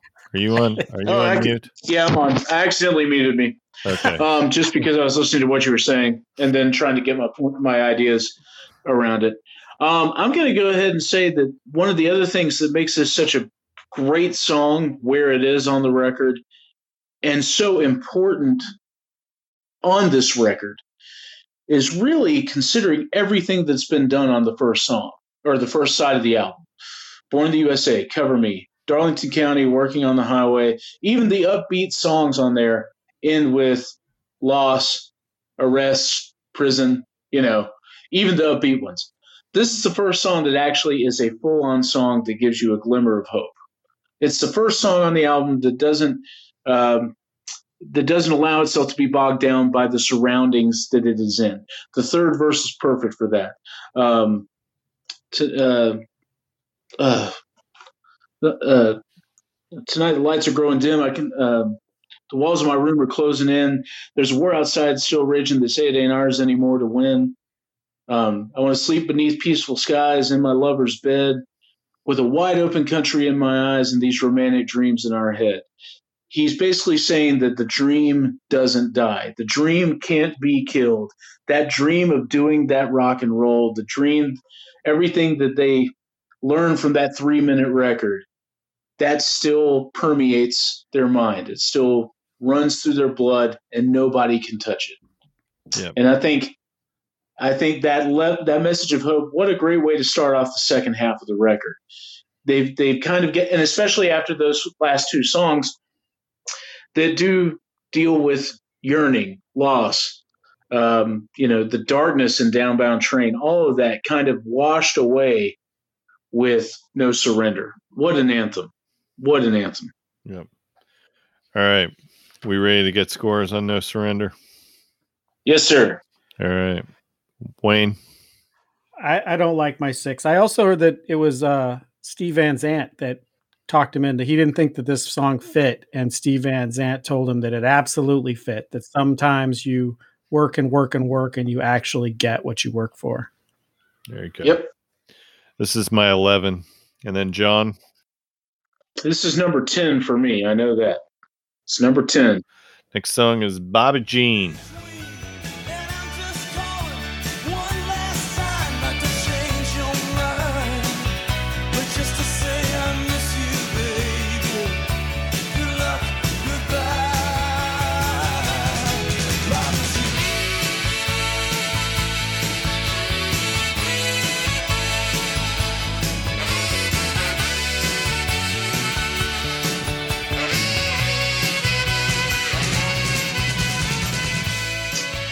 Now, this song has, I have to say, has some very sympathetic meanings for me. Okay. For, uh, and I, um, my, the end of my notes say we all have a Bobby Jean. If you don't mind, since I've got the floor, I'm going to tell I'm going to tell you the story because um, it's too good of a story not to tell. So this is a song about saying bye to, to a friend. This is this is losing a friend, you know, somebody that you've known your whole life and for and I get this story from my dad. Uh, my dad, I was born in a, I was born in a small town in South Carolina called Greenwood, South Carolina. Most of my family is still there, and uh, my parents moved me from there to the Atlanta area when I was like two years old. But um, anyway, there was a guy there in in town that was my dad's friend. Uh, and uh, him and him and my dad met each other, I think, in middle school or the equivalent of junior high, and they've known each other ever since. And they were they were running buddies. It was him that got they got each other into Springsteen, if I remember correct. And uh, you know, when they went to go see Springsteen, they went to go see Springsteen together and all that. So when my dad was leaving and he was leaving town, Bobby Jean was the song Bobby Jean was the song that said everything that they didn't know how to say to each other about that situation. Because it was true. They liked the same music. They liked the same same bands. They liked the same clothes. That was their story. And um, to this day, that's still he's still somebody that my dad talks to on a regular basis. You know, um, it was a beautiful thing. I, I remember back during the working on a dream tour, it had been decades since my, my dad and him had gotten to see Bruce together. And so for his birthday, we bought tickets for them to go see Bruce together in Greenville, South Carolina. And I'm, if I'm not mistaken, I think he played Bobby Jean that night. And that was like a big thing for them. And uh, the the power of that song and the way that he was able to, you know, basically it was his goodbye song to Steven Van Zandt because at that point he knew that Steven was leaving. And uh, what a powerful song that encapsulates the beauty of friendship and the pain that it is when that gets yanked away. How you know, there give me another song that does it so wonderfully as this. It's hard to find. I got nothing. Let's just get scores because I don't know how to top that. So beautifully said, John. Yep. All right. Uh, this is my nine. Wayne? I only gave it a four, but it's a four on a record full of wonderful songs. This is one of my favorite songs. Uh, I never, I never looked at it quite. Um, I don't you looked have, at it from a female perspective. Uh, absolutely, Bobby and I, but I mean, I, you know, those looks. They've everybody that's that's that plays guitar has said they almost entirely said they picked up a guitar, guitar to impress a girl, and this song really feels like uh, somewhat of a, a song that will always be linked to the previous song because there's always a girl that makes you that encourages you uh, you know at, at and tells you oh no you know these we're all these bands are you know you want you're going to do this and you can do this and I love your stuff and that inspiration uh, and I that's always the uh, the route I went with it. Yeah. Yeah. All right, John, your score.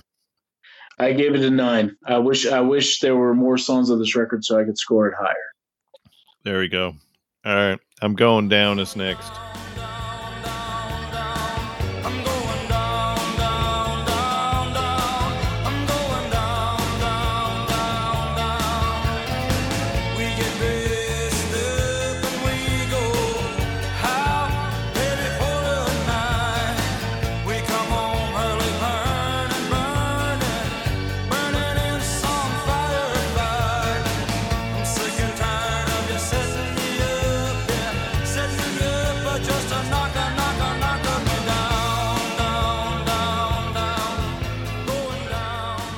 Sixth single from the record. Peaked at number nine. Janie, don't lose you. Don't lose heart. Don't you lose heart. That was the B side. That was the B side. This is my two. That's all I have to say about "I'm Going Down." Yeah, it's. I mean, this would be the one song on the record that I would say constitutes what my definition of filler would be. You know, we had to take it somewhere from yeah, there. It was still a top ten hit. Yeah, there was still a top ten hit, um, which yeah. which amazes me. But I, I chalk that up to the uh, the um, the one five six four progression that's on it. It's the same progression as "Don't Stop Believing." It's the same progression as "Wagon Wheel." It's the same progression as "With or Without You."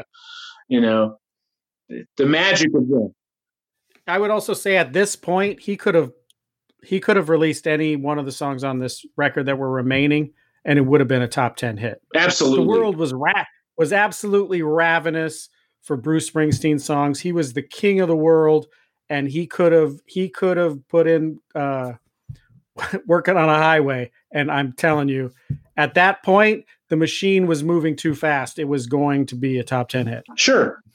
I I I don't believe that working I'm, on a highway. I'm telling you right now. Hit. No, dude, no, no, no. it wouldn't. It would not have mattered.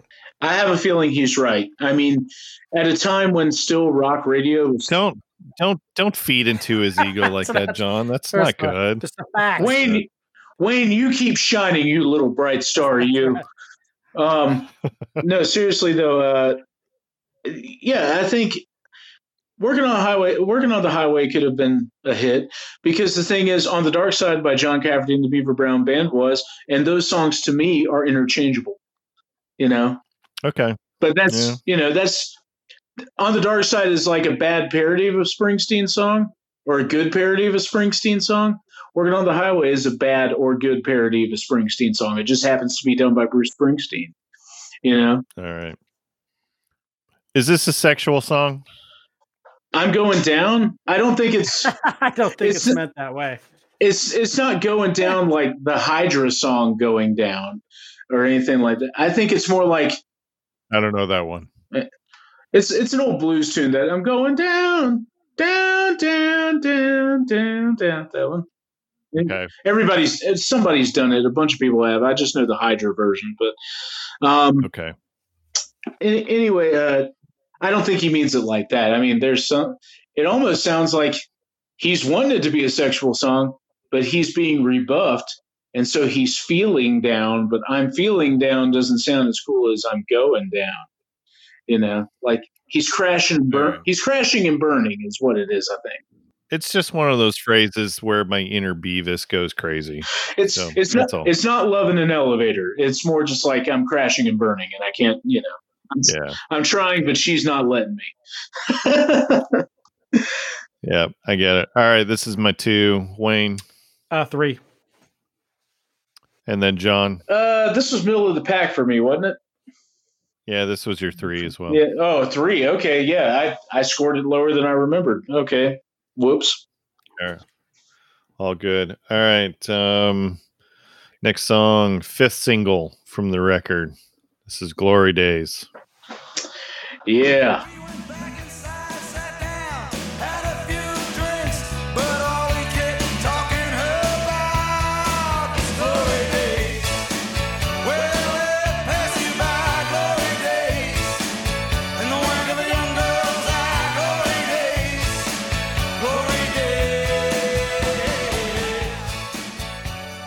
And since we brought up MTV earlier, this is a great video. This was the video that made me want to do music, even as a kid. My dad really? would my dad would rock me to sleep to MTV, and I remember okay. I remember seeing the Born in the USA video and stuff. I remember that. I remember the Dancing in the Dark video. The video of him on that little stage in that bar with that band, and all you know, that just looked like fun it looked mm-hmm. fun. And uh, I can now attest to the fact that it is. And, uh, but that was the birth of that. I was like, that looks like something I want to do. So when I got my first toy guitar, and, you know, I I tried to do all the same poses, you know, like at the end when they're all doing that kind of neck up type thing while he's doing the all rights and stuff like that. Everything that's in that video, I tried to emulate that, you know, and uh, you know, so yeah, Glory Days. I'm suddenly living that song now. You know, this is the year of my 20th high school reunion, my 20 year high school reunion. And so now that I'm beginning to hear from people about that high school reunion, I, I do feel that type of thing of, you know, remembering the girl who lived up the block, who's now, you know, the divorcee, and now that her kids are asleep, we can talk more, you know, that type of thing. so, what a, you know, cool song. Yeah, good single. And and by this time, um, Steven was out of the band, right? Because yeah, he comes, he came back. He's in the video. He came back for the video. Came back to do the video, and he and he showed up a couple times on that tour, like as a guest. He happened. I remember at the Atlanta show my dad was at. He came out. It was around Christmas time. Steven happened to be in town doing something, and so he came up and did a few songs. And they did Santa Claus is coming to town, and you know, all that type of stuff. So, yeah. yes, you know, it was it was he was he was kind of getting ready to do all that disciples of soul stuff at that point and was trying to put more time into that i think but he came around yeah. and and that video was just great you know the the 80s the 80s style of little steven especially if you look at how he looked back in the 70s era you know man what a what a drastic change miami steve van zandt Yeah, I, and I don't even know. I don't even know how to ask this question, or maybe I'm just going to. I'm just going to throw it out there. But knowing Wayne, that we're that age now, um, where we're talking about, you know, the the memories of being teenagers. I mean, I just finished editing our Cure episode where we, you know, we talk about being a couple dudes in the early 90s where you know we were still trying to figure that kind of crap out um do is it okay to to relive those glory days and and think about those I, I think if you as long as you avoid that that person that he meets in the bar that that was their best time. Like I've loved this yeah. song since my glory days were junior high and it just keeps going from there. You're you you need to be making more days and then your glory days are the ones from behind you.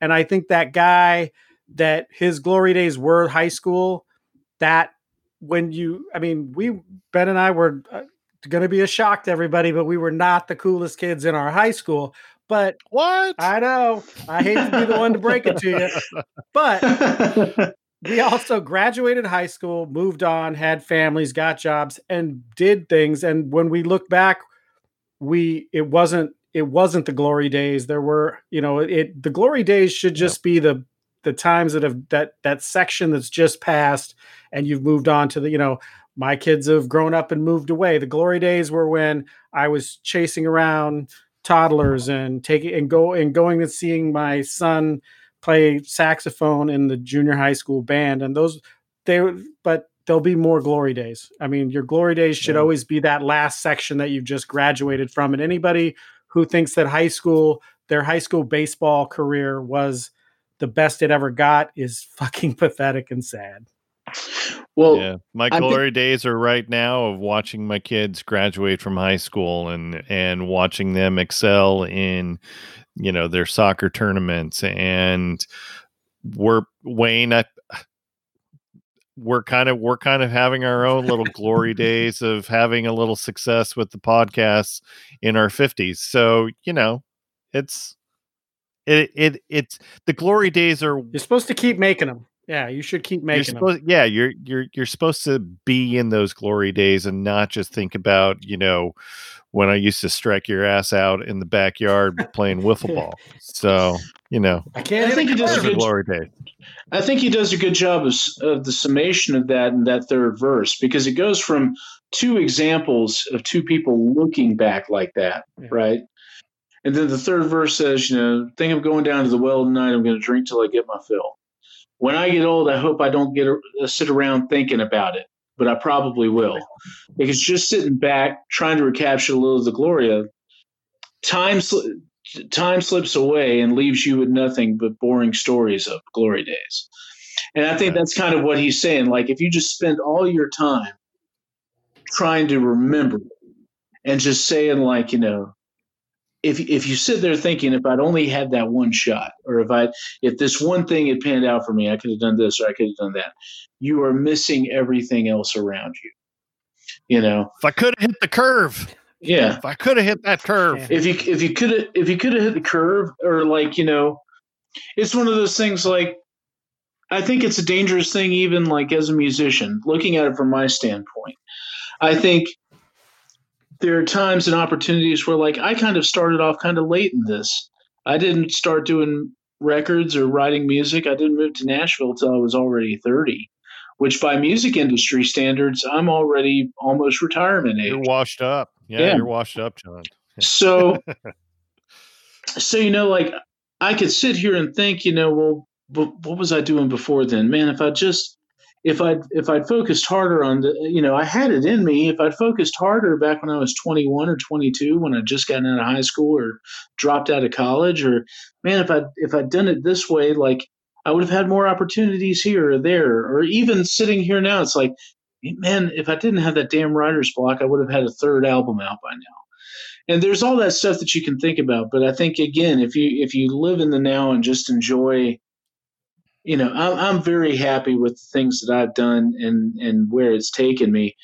And I think that's the danger is to look at what you don't have. And I think that's kind of, that's the moral of this particular Springsteen story is, you know, don't, don't dwell on what you can't change. Don't dwell on what is out of your control. He just finds a really cool everyman way of saying it. You know? I think you're exactly right, though. I think if if you live in the now and you just live life, then everything that happened before is the glory days. Whether it's the glory days from when I, you know, 10 years ago, the two years ago that were the glory days, then I still have the glory days now or two, just a couple years ago or a couple months ago. If you, like you said, if you live in the now and just live your life and don't worry about what did happen or didn't happen or should have happened, mm-hmm. Then they're all glory days all of your That's days right. all, every, from yesterday before is a glory day. Yep, time slips away and leaves you with nothing but boring stories. Live your life. You know, that's that's it. That's exactly right. All right. Um Did I get scores yet? I don't, I don't think, think so. Scores. Wayne, your score. this was my favorite song. This was my 12. All right. this is my 8. And then John. Uh, again, I think middle of the pack. Was it six? You got a six. Yep. Yeah. All right. Next song, Dancing in the Dark.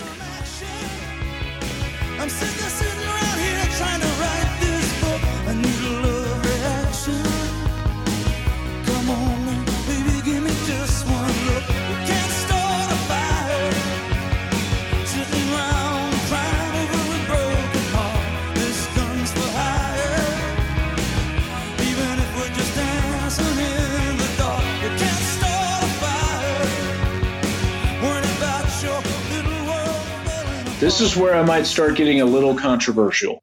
Let's do it. Let's hear it. Okay, we have talked a lot. I'm gonna. I'm just gonna come out swinging on this one, just because. Before I, I will start off by saying, as far as pop songs go, this is a great pop song. And um, and it was a big success on the pop charts. This number two, this, right? Number two peaked at number two guys guys want to know what songs kept it out of number one? Uh, let's see. Was it eighty four? Eighty four. Uh, probably one of the Michael Jackson tracks off Thriller. I would imagine. Was not. It was first kept out of number one from the Reflex from Duran Duran, Ugh. and and then when Doves Cry leapfrogged it and stayed at number one for a number of weeks and kept it out of there. So it's been four weeks at number two. Yeah, the Wait, reflex. Did, did, you say did you say cry or just the reflex leapfrogged it again? No, when doves cry. When when doves when cry. yeah. I was like I was like cry by Godley and Creme. Oh, oh man. really? I, I, love that song. I love that uh, song. I remember the video very well. Videos, videos great. Videos great. Uh, but I was just like, man, that's a deep cut. That that's certainly dating it. And and you're talking about this being a pop song. This is definitely Bruce's most popular song ever. This is the highest charting song that that he that he ever had. So he's never had a number one hit. Yep. And it's the most out of place on this record for several reasons. Um, first of all, um, everything else on this record was was written and and up to this point, I think it's important to note that this song didn't exist until after Bruce thought the record was complete. Right. Um, it's a pretty well documented story at this time, but like it was an 11 song record, and in truth, that record I think would have probably been a better encapsulation of some of the themes that Bruce said he was going for with it. But then you have this song, which is just the oddest of odd ducks, um, written out of spite, basically. you know, uh, you know, my record's done. Jon Landau says no, it isn't. So Bruce, in a fit of rage, goes and writes this in ten minutes, and uh, it's the most it's the most non-indicative song by yes. you know kind of a legendary artist. It's the one, but for a song that's a hit by a legendary artist, this one is the most non-indicative of everything else that that artist does. You know, like I can't think of another song by another like legendary artist that they had like their big hit and their big hit sounds nothing else like anything they ever did. There's not even a guitar track on this track. You know, it's all synths, it's gated drum sounds. And Clarence. And, Don't forget Clarence. And Clarence, unless you have the 12 inch single version of Dancing in the Dark, which has the most horrible godforsaken dance remix as the B side. I don't think I've ever heard it. You're Stay a young away. man. Don't don't do it, Ben. You're a young Stay man. Away. You have so much to live for. You have so much to live for. Don't do it. Um, I would re- you would rather listen to "Working on the Highway." That's that's all I'm going to say about that. Um, but I know that this is a big song for a lot of people. I know it is. So I know it's very uh, controversial to some for me to just sit here and kind of dog it, but I dog it within the context of the record. And this is the one part of the record where I feel like the sequencing was messed up. I honestly think if you had to put Dancing in the Dark on this record, to sandwich it between one of the most, one of the more uh, kind of universal rocking singles and one of the most beautifully stoic and poignant album closers of all time. It just it doesn't fit there. It was such a big single, and I believe was this the first single from the record? Yeah, it was.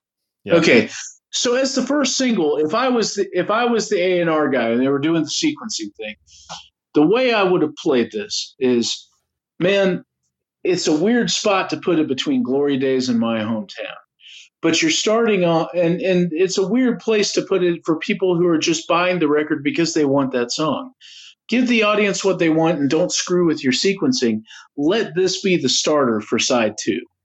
Play dancing in the dark at the beginning of side two. You got your hit out of the way. And then you can go back to what you were doing with because think about it this way. If you take dancing in the dark out of the picture put that at the top of side two check out this sequencing and how awesome it would be. No surrender, Bobby Jean, I'm going down, glory days, my hometown. Even though I'm going down as kind of a weak sauce song, it's still indicative of the Springsteen sound. So you're getting a Springsteen song, you got a sax solo in there, but otherwise you got it's almost all killer no filler for the rest of that record, and you don't have this weird synth ridden dance song in the middle of it. Yeah. I don't know. That's that's my tirade on Dancing in the Dark. It's just that where it was in the album, it fits in an odd spot. I think it breaks the sequencing in a bad spot. Um, and that's one of the reasons that I scored this one so damn low. All right. Um, Wayne, anything before I give you a fun fact?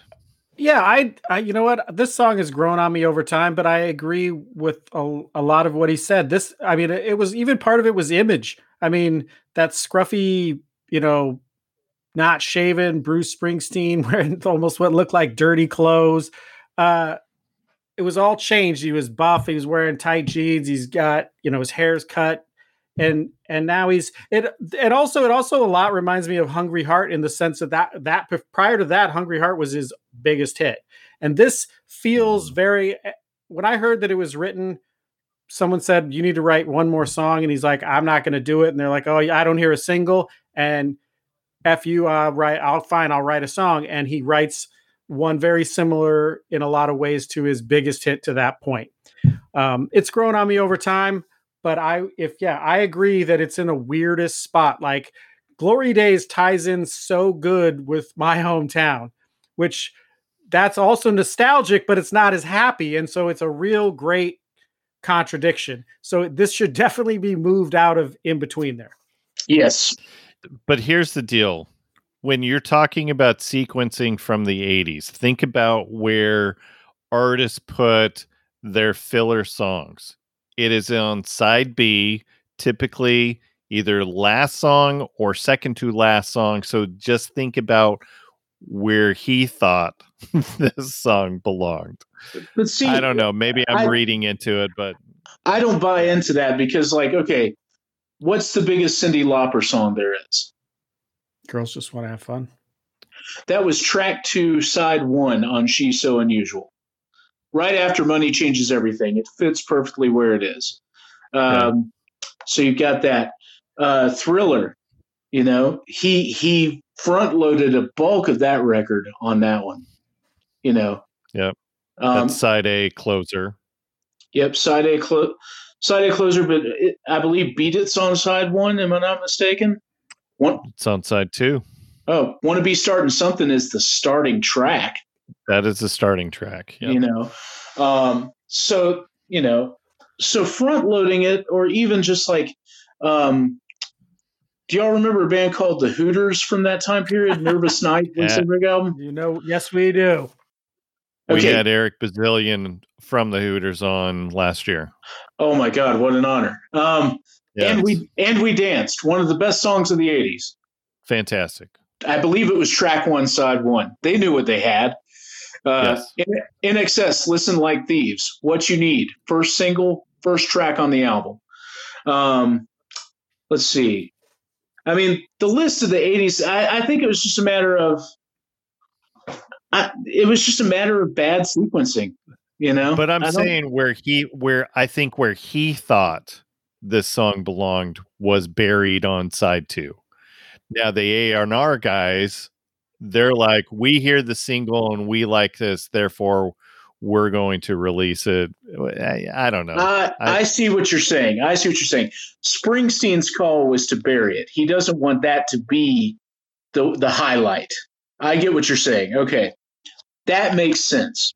Yeah, that makes sense. However, if in the midst of the thing, the A and R people are already saying we think "Dancing in the Dark" is going to be the lead single, at that point, the conversation somebody need if I was Springsteen, like if it was me, and I wrote this song that I don't even really give a damn about, and I have all those other songs that like tie into what I was trying to say, and it's like yeah. we want that to be the single anyway. Well, start side two off with it. And let me get back to what I was doing. Right. Boom. You know. Yeah. Either that or front load it and put it right before Cover Me. Do Born in the USA, go Dance in the Dark, track two, and then the rest of the sequence would still work because you got the, you got the two you, you got the opener and then you got Dance in the Dark right there off the top. Get it out of the way. But uh, putting it right before my hometown, that has always rubbed me wrong. that is always listening to the record in sequence. That has always just been like the man. Uh, you know, we were on such a great ride, and all of a sudden, yeah. somebody we we let the asshole in the back decided what we were going to listen to on the radio. Great, you know. Well, you know what? D- despite how we might feel of this as being, you know, the outlier, um, the Grammy Awards felt differently. He won his first Grammy for this for best male rock performance, I think it was.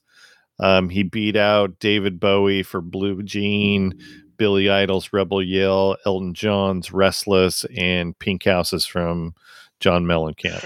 Pink Houses is a better Springsteen song than Dancing in the Dark. there I said, like, like I would have given I would have given that award to either Pink Houses or uh, what was the first one you said again? I'm Blue sorry, Jean. And then Blue Jean from Blue David? Bowie.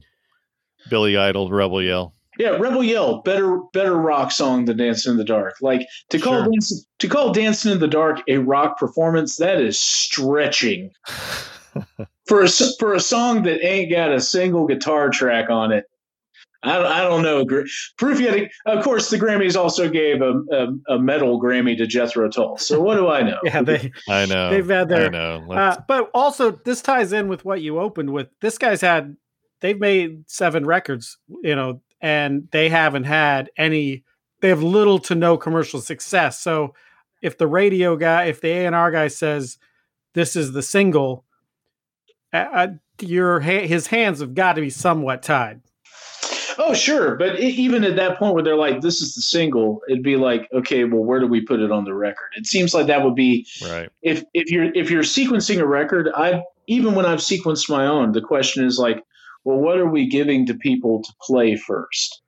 You know, and like I remember when we did Lifers, I knew that the the lead off track was going to be the single because that was the rocker. You know, I was like, that's the one I want people to like, you know, kind of boogie to. And you know, you just, you know, um, I, I think sequencing is an art, and like when you screw it up, the thing the thing that I've always kind of looked as my guidepost of like what not to do don't put your dancing in the dark before you're my hometown. Like that's to me, this is one of the worst like mistakes in sequencing that I can think of. But I agree. But again, that might also be because I scored Dance in the Dark very low and I scored my hometown extremely high. So that that might have something to do with it. John, you gave Dancing in the Dark your two. I gave it a four. Wayne. I gave it a five. Okay. All right, one last thing I wanted to say. I just finished watching the uh, the the the series Cougar Town. Did you guys watch mm-hmm. Cougar Town? I'm familiar with it. That's the Courteney Cox show. Correct? All right, so season one, episode twenty three. Uh, the character Jules shows a picture of her dancing with Bruce Springsteen. Yeah, it's totally lifted from the video. I, I I love the shout out that they that they did in that episode. So there you go. If you guys are really diehard, um, love the video of her, you know, getting up with Bruce and dancing, and there was a nice, uh, nice callback on that on that episode. All right, um, let's wrap this up. This is uh, the seventh and last single from the album. This is my hometown. Mm.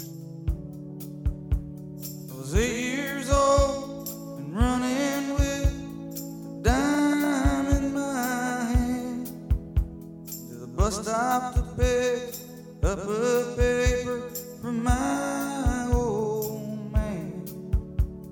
Sit on his lap, that big old Buick steer as we drove through town. Tassel my hair, say something, good look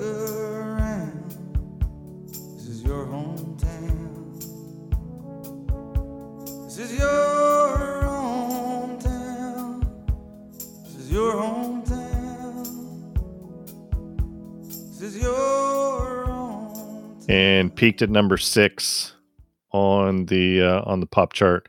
You guys know what the B side is? Santa Claus is coming to town. Santa Claus is coming to town. One of my favorite Christmas tunes. All right. Um, we all scored this high. We saved the best for last. This is a this is our top song based off of our scores. I gave this my 10. Wayne. I gave this my 11. I gave this my 12. This right. is This is this is this was the top of the mountain for this record for me, and it's still of all the songs on this record, this is the one that when I hear it, I stop in my tracks. Like I, I the the sound of it, even though it's very synth heavy, after everything I just said about Dancing in the Dark, the way that it's used on this track, the the the sound of his voice, the story he's telling, that man, just just the sound of this song will just it make it uh, makes me think of my dad. You know that that's always what it goes back to. It just makes me think of like, you know, I never sat up behind his wheel or anything like that, but like you know, I'm real close with him, and this is like this is one of those songs. It's like it's our song, and when I'm even when I'm at work, and they'll play this over the PA at my day job, you know, on the little Muzak thing. As soon as I hear it, I'm just like, I need to call my dad. You know, it's that type of feeling. Um, yeah. but, but also also just a great summation of the record because it, it's it's it goes back in a very in a very sentimental way and in a very gentle way it touches on the same things that he was angsty about in Born in the USA. Yeah. Main streets, whitewashed windows, and vacant stores. There ain't nobody wants to come around here no more. They're closing down the textile mill across the railroad tracks. These jobs are going, boys, and they ain't coming back. Everything is cyclical everything comes back around the way that it did before unless we change it. And what a way to just so so beautifully tie that in. And uh, yeah, this song, this is Bruce at his best. One of the best on the record, one of the best of all time. Yeah. Wayne, anything? Well, I will say this, uh, beside, and I agree with all of that, but it is deeply personal for me because my, this was now remember, this was the early 70s my dad would put me on his lap in the uh, it wasn't a Buick, it was a Plymouth, and I would get to drive at you know I mean it's so unsafe. There's no way I could have done it with my son. Um, we I did was able to do it on a riding lawnmower uh, when I was mowing uh, my dad's field, but that that feeling of uh, it's yeah, it makes me think of my dad absolutely, and the way that he that he this does absolutely tie in with the beginning um, you know, this he's thinking back on this town that he grew up in, and there's it's good and it's bad. You know what? The good, the pleasant memories from when he was a kid riding in his dad's lap to the racial um, parts of it uh, in the in the 60s. So it's and then of course its demise and its bleak future. It's uh, it is probably one of the best album closers of all time and just the just the sound of that, just the the basic, you know, you know the.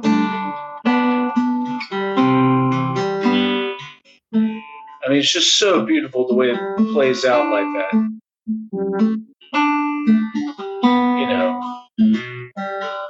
I mean, and you just play that over and over and over again, and it just it sounds like home. It sounds like home to me. Yeah, blows me away you know. All right. So yeah, spoiler alert, this is our top song. Um any any guesses on the rest of our top 5? Cuz we were kind of all over on some songs. I think well, we gave sevens sevens right across the board to Darlington County. So. so sevens keep it out of the top five, just so you know. Oh uh, yeah, I can't. I can't do math. Glory Days has Glory, to be in there. Yep. All right. So here's here's the top five. I already mentioned my hometown. So second with an average score of ten is I'm on fire. We've hmm. got mm. uh, No Surrender at third with an average score of nine, and then we have a tie for fourth, which is Glory Days and Downbound Train, average score of eight point six six. So that's fair. Bob Bobby Jean and Darlington County just missed out on the top five. Well, you know, I, I think uh, Downbound Train and Bobby Jean could almost be interchangeable for me as far as greatness. But I'm, I'm glad the Downbound Train got its just due. So happy that that's there. All right. So I always ask, um, did we cover everything? Did we miss anything? Um, I think we did all right. Thanks to John. Uh, yeah. I, I, I, do have one quick closing statement about just born in the USA in general. Please. And this is actually this is a question for y'all. Okay. Um, it is definitely his most popular record. Okay. So it brought a lot of people into the Springsteen fold. Okay. But as a, as fans brought me in. Yeah, and as fans of uh, and it was my first you know, it was the first thing that I heard of his because I was so young and it was so uh, prevalent when when I was first recognizing what music was. Um, but would you say that, like, just out of curiosity, would you say that because it was the most popular, would you say that this would be the one that, like, if somebody came up to you and said, "I've never heard Springsteen before," where would I start? Born to Run. Would this or would this? Born that's that's my answer too. Yeah. yeah. Okay, so we're all we're all we're all the same mindset. So yeah, I don't I don't have to say anything else. I think I, I'm grateful that this record existed when it did. It's not my favorite Bruce Springsteen record, but I think it's great. It was the first time where the mythos of Springsteen finally found the audience that was as big as the mythos. And uh, you know, I'm grateful that that happened so that we could have everything that that Springsteen became a name that you could say to pretty much anyone and they know who you're talking about. Yeah. It used to be that way before this record. This was this was what made him a household name and I'm grateful for that. Um, because it it you know, it basically bankrolled everything else he'd ever want to do. Yep. And uh, I'm glad he's still doing it. So there's that. For sure. He's the boss. Yep. He's the boss. All right. Um you know how I was complaining about editing 2 hour plus episodes? How'd we do? You sent the bitches made me do another two hour episode. So thanks a lot. Appreciate that. Well, you know, Springs, Springsteen plays for four hours, so we can keep going if you want. No, we're we're good. We're gonna wrap this up. so, so, John, tell tell people where they can find all your happenings. Uh, you can follow me on all the social medias. You can find me John Latham on Facebook, uh, John Latham Pics, P I C S on Instagram, the John Latham on Twitter. Um, you can find out information about me and my other friends at Cafe Rooster Records at caferoosterrecords.com. Um, and uh, you can search for me on Spotify if you want to hear my stuff there. Um, look me up uh, on the on the social medias and stuff. There will also be uh, uh schedules and itineraries for upcoming shows. So uh, yeah, just all of that social media stuff that I just said to be redundant. So Perfect. there you have it. Perfect. All right, last question. I threw this out to the Andrews, which is why you're on here. So who who do you know that I don't know that would want to come on our podcast to talk about one of their favorite records? Ooh. Um let's see. Someone who's as nerdy as me and Andrew Leahy and Andrew Nelson. Ooh, there's man, you know, everyone in Nashville hates music so much. I don't know. Um, I, you know what I, you know what I would tell you? I would tell you this, and you'd have to pick the right record for it. But there's one, there's one lady I know that would be amazing for it. Um, her name's India Ramey. She's a great, great Americana singer, songwriter, very country. She's from Alabama. She used to be a beauty contestant, and she's and she's awesome. Uh, she's a diehard Tragically Hip fan. So if y'all uh, wanted to ah. cover, if y'all want to cover a Tragically Hip record and add that to your pantheon of great albums that you've done, I can't think of a better person to bring on than India Ramey. Um, perhaps if you want to go down the down the rabbit hole of albums by John Prine, uh, my friend Darren Bradbury, who co-wrote "Kimberly Met Billy" with me, that you liked so much. Mm-hmm. Um, he's he's a big Prine fanatic. He also knows a whole lot about Bob Dylan. Um, they're wonderful, wonderful people to talk to about that. Okay. Um, those are just two names that come up to the top of my head for me. All right, we'll we'll chat offline. All right. Uh, as far as our socials go, you can find me at Podcast Records on Twitter, Facebook, Records Revisited Podcast. Just search for that. And then Wayne, he's on the Instagram. What At you rec- got there? Records Revisited podcast. Pretty simple. And of course, don't forget to join our Patreon to get episodes a week early.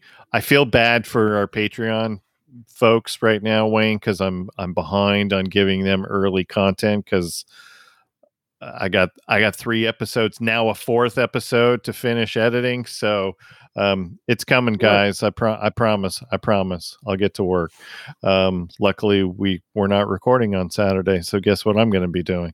All go. right, uh, and then uh, of course, make sure that um, you join our Patreon because if you join at the guest revisitor level, you could join us on an episode to talk about one of your favorite records. Just so just go to no matter how many songs. No matter how many songs, we will force Wayne to talk about 18 songs.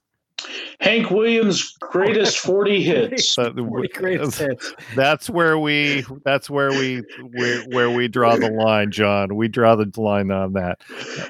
Oh, so so so it's totally out for me to say let's get back together and do a Bruce Springsteen live 1975-85 box set. Okay, that's fine.